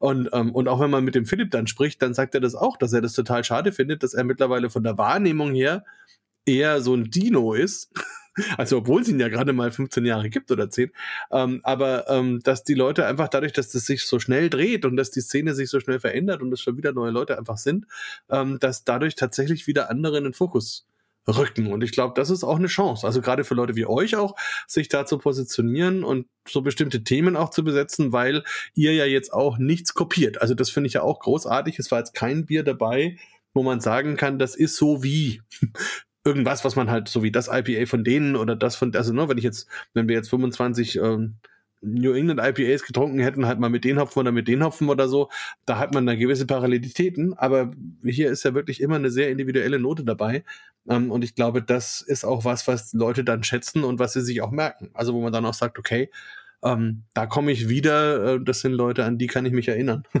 Das ist ja dann vielleicht auch eine, eine schöne und wichtige Sache. Gibt es denn so eine Art Fanclub? Ja, auf jeden Fall. Also ähm, egal was mit Liquid Story irgendwann mal passieren sollte, woran es auf jeden Fall nicht gelegen hat, ist der Support, den wir äh, von den Leuten um uns herum auf jeden Fall erfahren. Und äh, damit meine ich nicht nur die, den regionalen Support, also in Braunschweig, sondern wirklich tatsächlich deutschlandweit und bis über die Grenzen hinaus. Ähm, wenn wir in Antwerpen irgendwie auf dem Bierfest waren oder in Bozen auch. Und ähm, ich meine, das ist tatsächlich auch einer dieser, dieser Punkte, die uns immer wieder motivieren, auch ähm, ja, diese, diese diesen Vollzeitjob im Nebenerwerb irgendwo durchzuführen, ne? dass man also im Prinzip immer wieder zu hören bekommt, von wegen, das finden wir so klasse, was ihr macht. Und äh, das treibt uns auf jeden Fall auch an. Deswegen, da ist auch, ich möchte es nicht Fanclub nennen, sondern eher also Teil des Liquid Story Seins. Also wir wollen die Leute ja mit auf diese Geschmacksreise nehmen und wir freuen uns natürlich, wenn die Leute ähm, ja einfach mit einsteigen und sich treiben lassen. Also Vollzeitjob im Nebenerwerb ist ein gutes Stichwort. Was sagen denn da deine Eltern dazu? Ja, die unterstützen mich äh, mit jeder Minute und jeder Idee, die sie auf jeden Fall haben. Also das ist, ähm, ja, die sagen, okay, er hat es durchgezogen, er macht's, ähm, so wie wir ihn kennen, immer mit dem Kopf durch die Wand, bloß nicht auf irgendjemanden hören oder irgendwie zurückstecken. Und ähm, ja, am Ende des Tages ist es Trial and Error und das wissen die auch alle. Und äh, dementsprechend bin ich natürlich auch umso äh, glücklicher, dass auch vor allem das familiäre Umfeld, ähm, wo Sophia natürlich dann auch durch ihren Arbeit, Arbeitseinsatz die Pfeilspitze bildet, äh, so hinter mir steht. Also die würden uns niemals hängen lassen, egal ob das irgendwo mal schnell aushelfen ist, weil ähm, eine Person auf dem Bierfest fehlt oder sonst mal hier mit einem Festivalstand aufbauen oder sowas. Das ist äh, ein unglaublicher Support. Ja, nee, es ist ganz, ganz viel wert. Also ich erinnere mich gerade an so Leute wie den ähm, David Hertel oder auch den Markus Hoppe oder sowas. Ähm, als ich die zum, zum ersten Mal bei irgendwelchen Festivals gesehen habe, da war immer die ganze Familie am Start. Ähm, Mutter, Schwester, Vater, wer auch immer. Ähm, wer zwei Beine hatte und irgendwie helfen konnte bis zur Oma, war irgendwie mit dabei. Ähm, und das ist letzten Endes auch was, was natürlich dann viel wert ist, gerade in diesen Anfangstagen, weil man halt jede Hand gebrauchen kann. Manchmal. Und dann ist das ja auch ganz gut so. Hm. So, take it easy. Jawohl. Wir haben noch ein Bier. Wunderbar. Also für alle, die jetzt ähm, immer noch dabei sind, wie gesagt, ihr könnt über den Online-Shop auch die Biere bestellen und ähm, Take It Easy gibt es schon länger, oder? Äh, nee, ist tatsächlich unser letztes Release gewesen. Oh, ähm, okay. Anfang Juni kam es raus. Spannend. Okay, ich habe gedacht, das ist so, also es schaut für mich oder hat für mich zuerst so gewirkt wie so ein Evergreen. Ähm, vielleicht weil es so grün ist, kann auch sein, aber egal. Also auf jeden Fall spannend, bin ich mal gespannt. Machen wir das mal auf. Da müssen wir jetzt nicht mehr auswählen, wir haben ja nur noch eins. genau. So.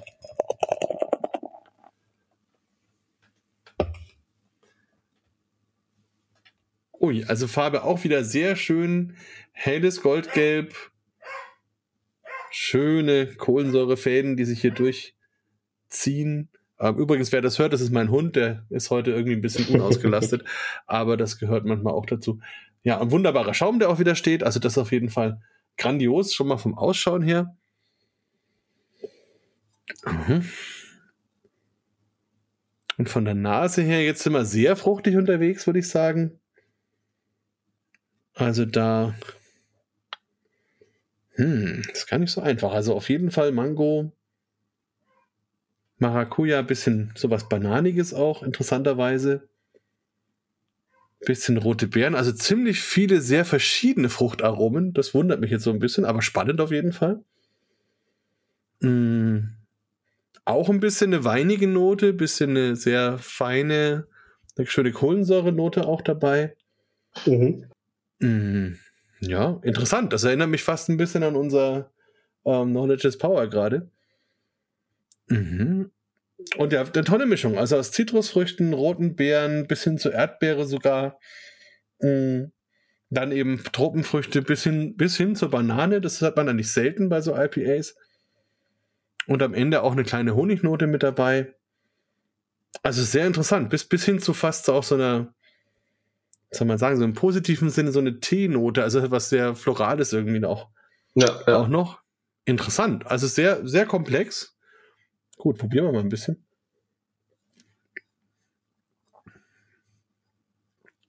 Mhm. Setzt sich fort. Spannend. Also auch wieder eher schlank.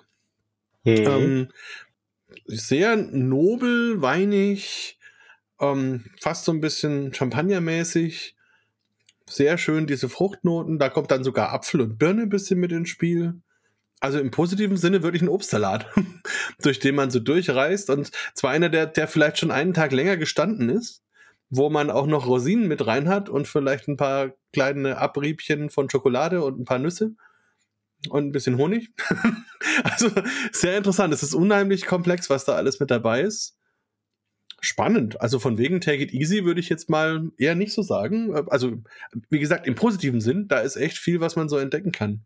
Was steckt dahinter? Da bin ich jetzt echt mal gespannt. Ja, deine Nase ist echt unfassbar gut, muss man dazu sagen. Ich bin sehr, sehr beeindruckt.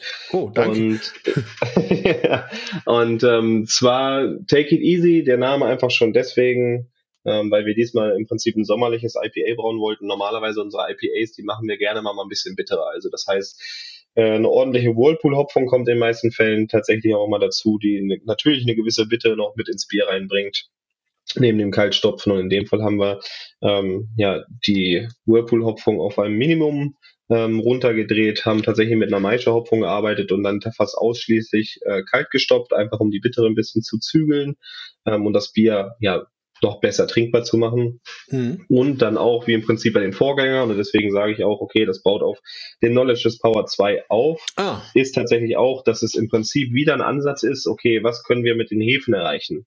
Deswegen ist auch wieder unter anderem diese Weinhefe mit drin. Ah, okay äh, in dem Fall tatsächlich zu einem späteren Zeitpunkt dazugegeben, im Prinzip, damit diese Weinaromatik nicht ganz so dolle dominiert.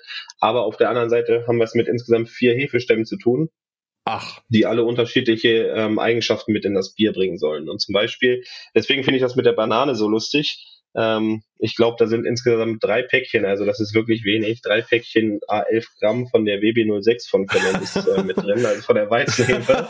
okay. Äh, okay, spannend. einfach, äh, einfach um im Prinzip eine, noch eine neue Dimension da zu schaffen. Und ähm, ich finde es umso faszinierender, dass du direkt mit der Banane um die Ecke kommst, äh, weil die auf jeden Fall auch da ist, genau. Und äh, wir wollten im Prinzip die volle Bandbreite, okay, welche Hefen haben wir?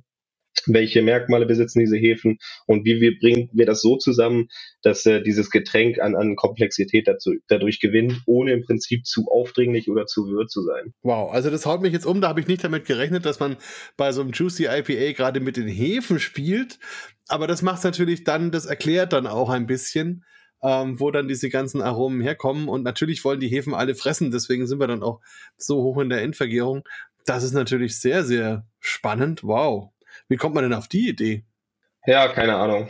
Ähm, irgendwie okay. das, das, das Thema, man muss ja dazu sagen, also das hört sich jetzt so an, als wären wir schon voll am Ende der Fahnenstange mit unserem Wissen und sowas, aber am Ende des Tages wissen wir halt noch überhaupt nichts. Äh, wir sind nur mutig genug, die Sachen auch auszuprobieren und anzugehen, weil Fakt ist für uns, wir wollen uns immer weiterentwickeln. Und für uns heißt weiterentwickeln nicht, dass wir die doppelte Menge immer an Hopfen reinschmeißen, sondern wir gucken, okay, wie können wir wirklich den nächsten Schritt gehen ähm, der Innovation? Ähm, und, und da sind die Hefen noch völlig unterrepräsentiert unserer Meinung nach. Ich finde, daran merkt man auch, dass es euch noch nicht so lange gibt weil ihr praktisch auf all den Experimenten aufbaut, die die Leute gemacht haben, die schon vorher da waren.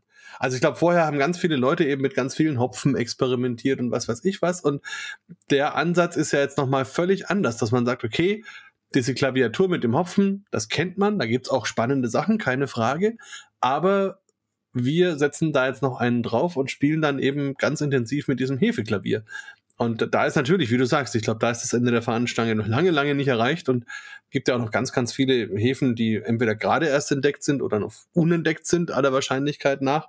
Ähm, und da gibt es natürlich auch viel Potenzial für Aromen und für Biere und für Getränke überhaupt aller Art. Aber das ist wirklich, das haut mich jetzt ein bisschen um. Das ist echt spannend, da mit vier Häfen zu arbeiten, dass die auch alle vier irgendwie schaffen, sich da irgendwie einzubringen und dass man trotzdem noch ein schönes IPA hat, was den Namen auch verdient.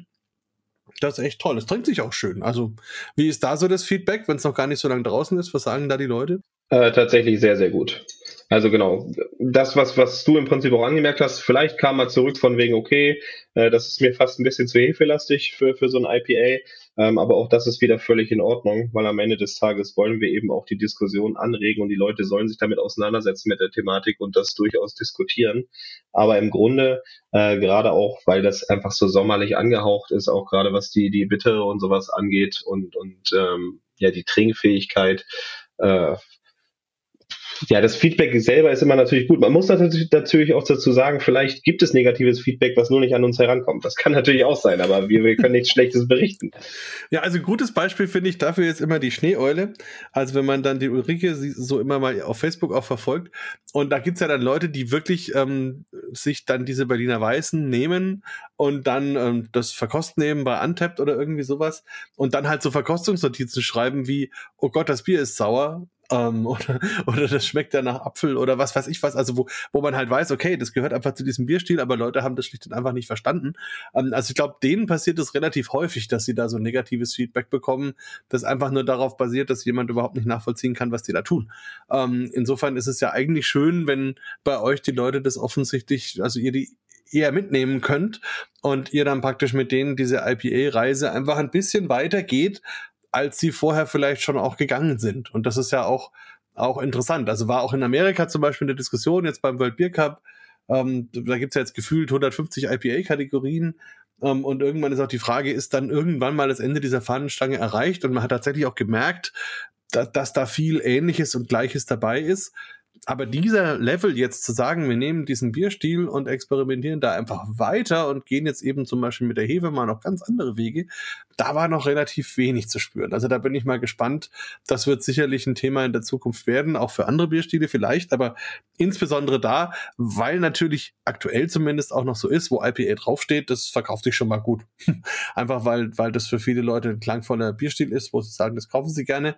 Und da sind sie auch bereit, mal andere Aromen, andere Dinge zu akzeptieren und das ist schon, schon schön. Also an der Stelle mal wirklich auch nochmal ein Kompliment, gefällt mir echt gut. Ähm, war eine tolle Reise, die wir da so unternommen haben in den letzten anderthalb Stunden.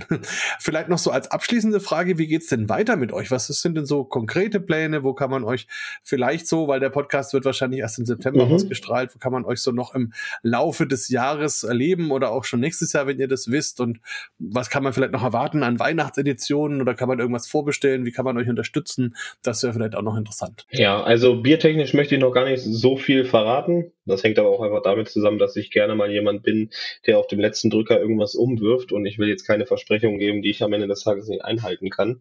Ähm, September, ja, schwierig. Wir sind im September in Bayreuth äh, bei Meisel Friends. Mal gucken, äh, wann der Podcast rauskommt, ob es auch rechtzeitig ist. Ansonsten haben wir ähm, ja ein kleines Event wahrscheinlich noch in, im November in Braunschweig aber auch auf jeden Fall werden wir ähm, nächstes Jahr wieder in Bozen äh, vertreten sein, denke ich, ähm, einfach weil uns der Ort und die Leute auch so gefallen und äh, das im, im, Prinzip immer auch als kleines Urlaubsdomizil wahrnehmen und oder aber auch die Bierköste in Neumünster. Nichtsdestotrotz konkrete Pläne haben wir schon einige und das bezieht sich vor allem natürlich irgendwie auf so eine eigene Location oder sowas. Das ist aktuell nicht ganz einfach, sei das entweder aus der ähm, Betrachtungsweise mit Krediten oder aber auch die passende Immobilie zu finden. Wir möchten einfach auch, dass die Leute irgendwie einen festen Bezugspunkt zu uns haben. Das ist als Wanderbauer wahrscheinlich nicht ganz so einfach immer zu, zu nachzuvollziehen, dass die Leute im Prinzip einen Bezugspunkt brauchen, aber das haben wir jetzt schon öfter gehört und das würden wir uns auch sehr, sehr gern wünschen, dass man da irgendwie eine kleine Bar oder so, so ein Taproom aufzieht nachvollziehen kann. Das haben wir auf jeden Fall im Hinterkopf.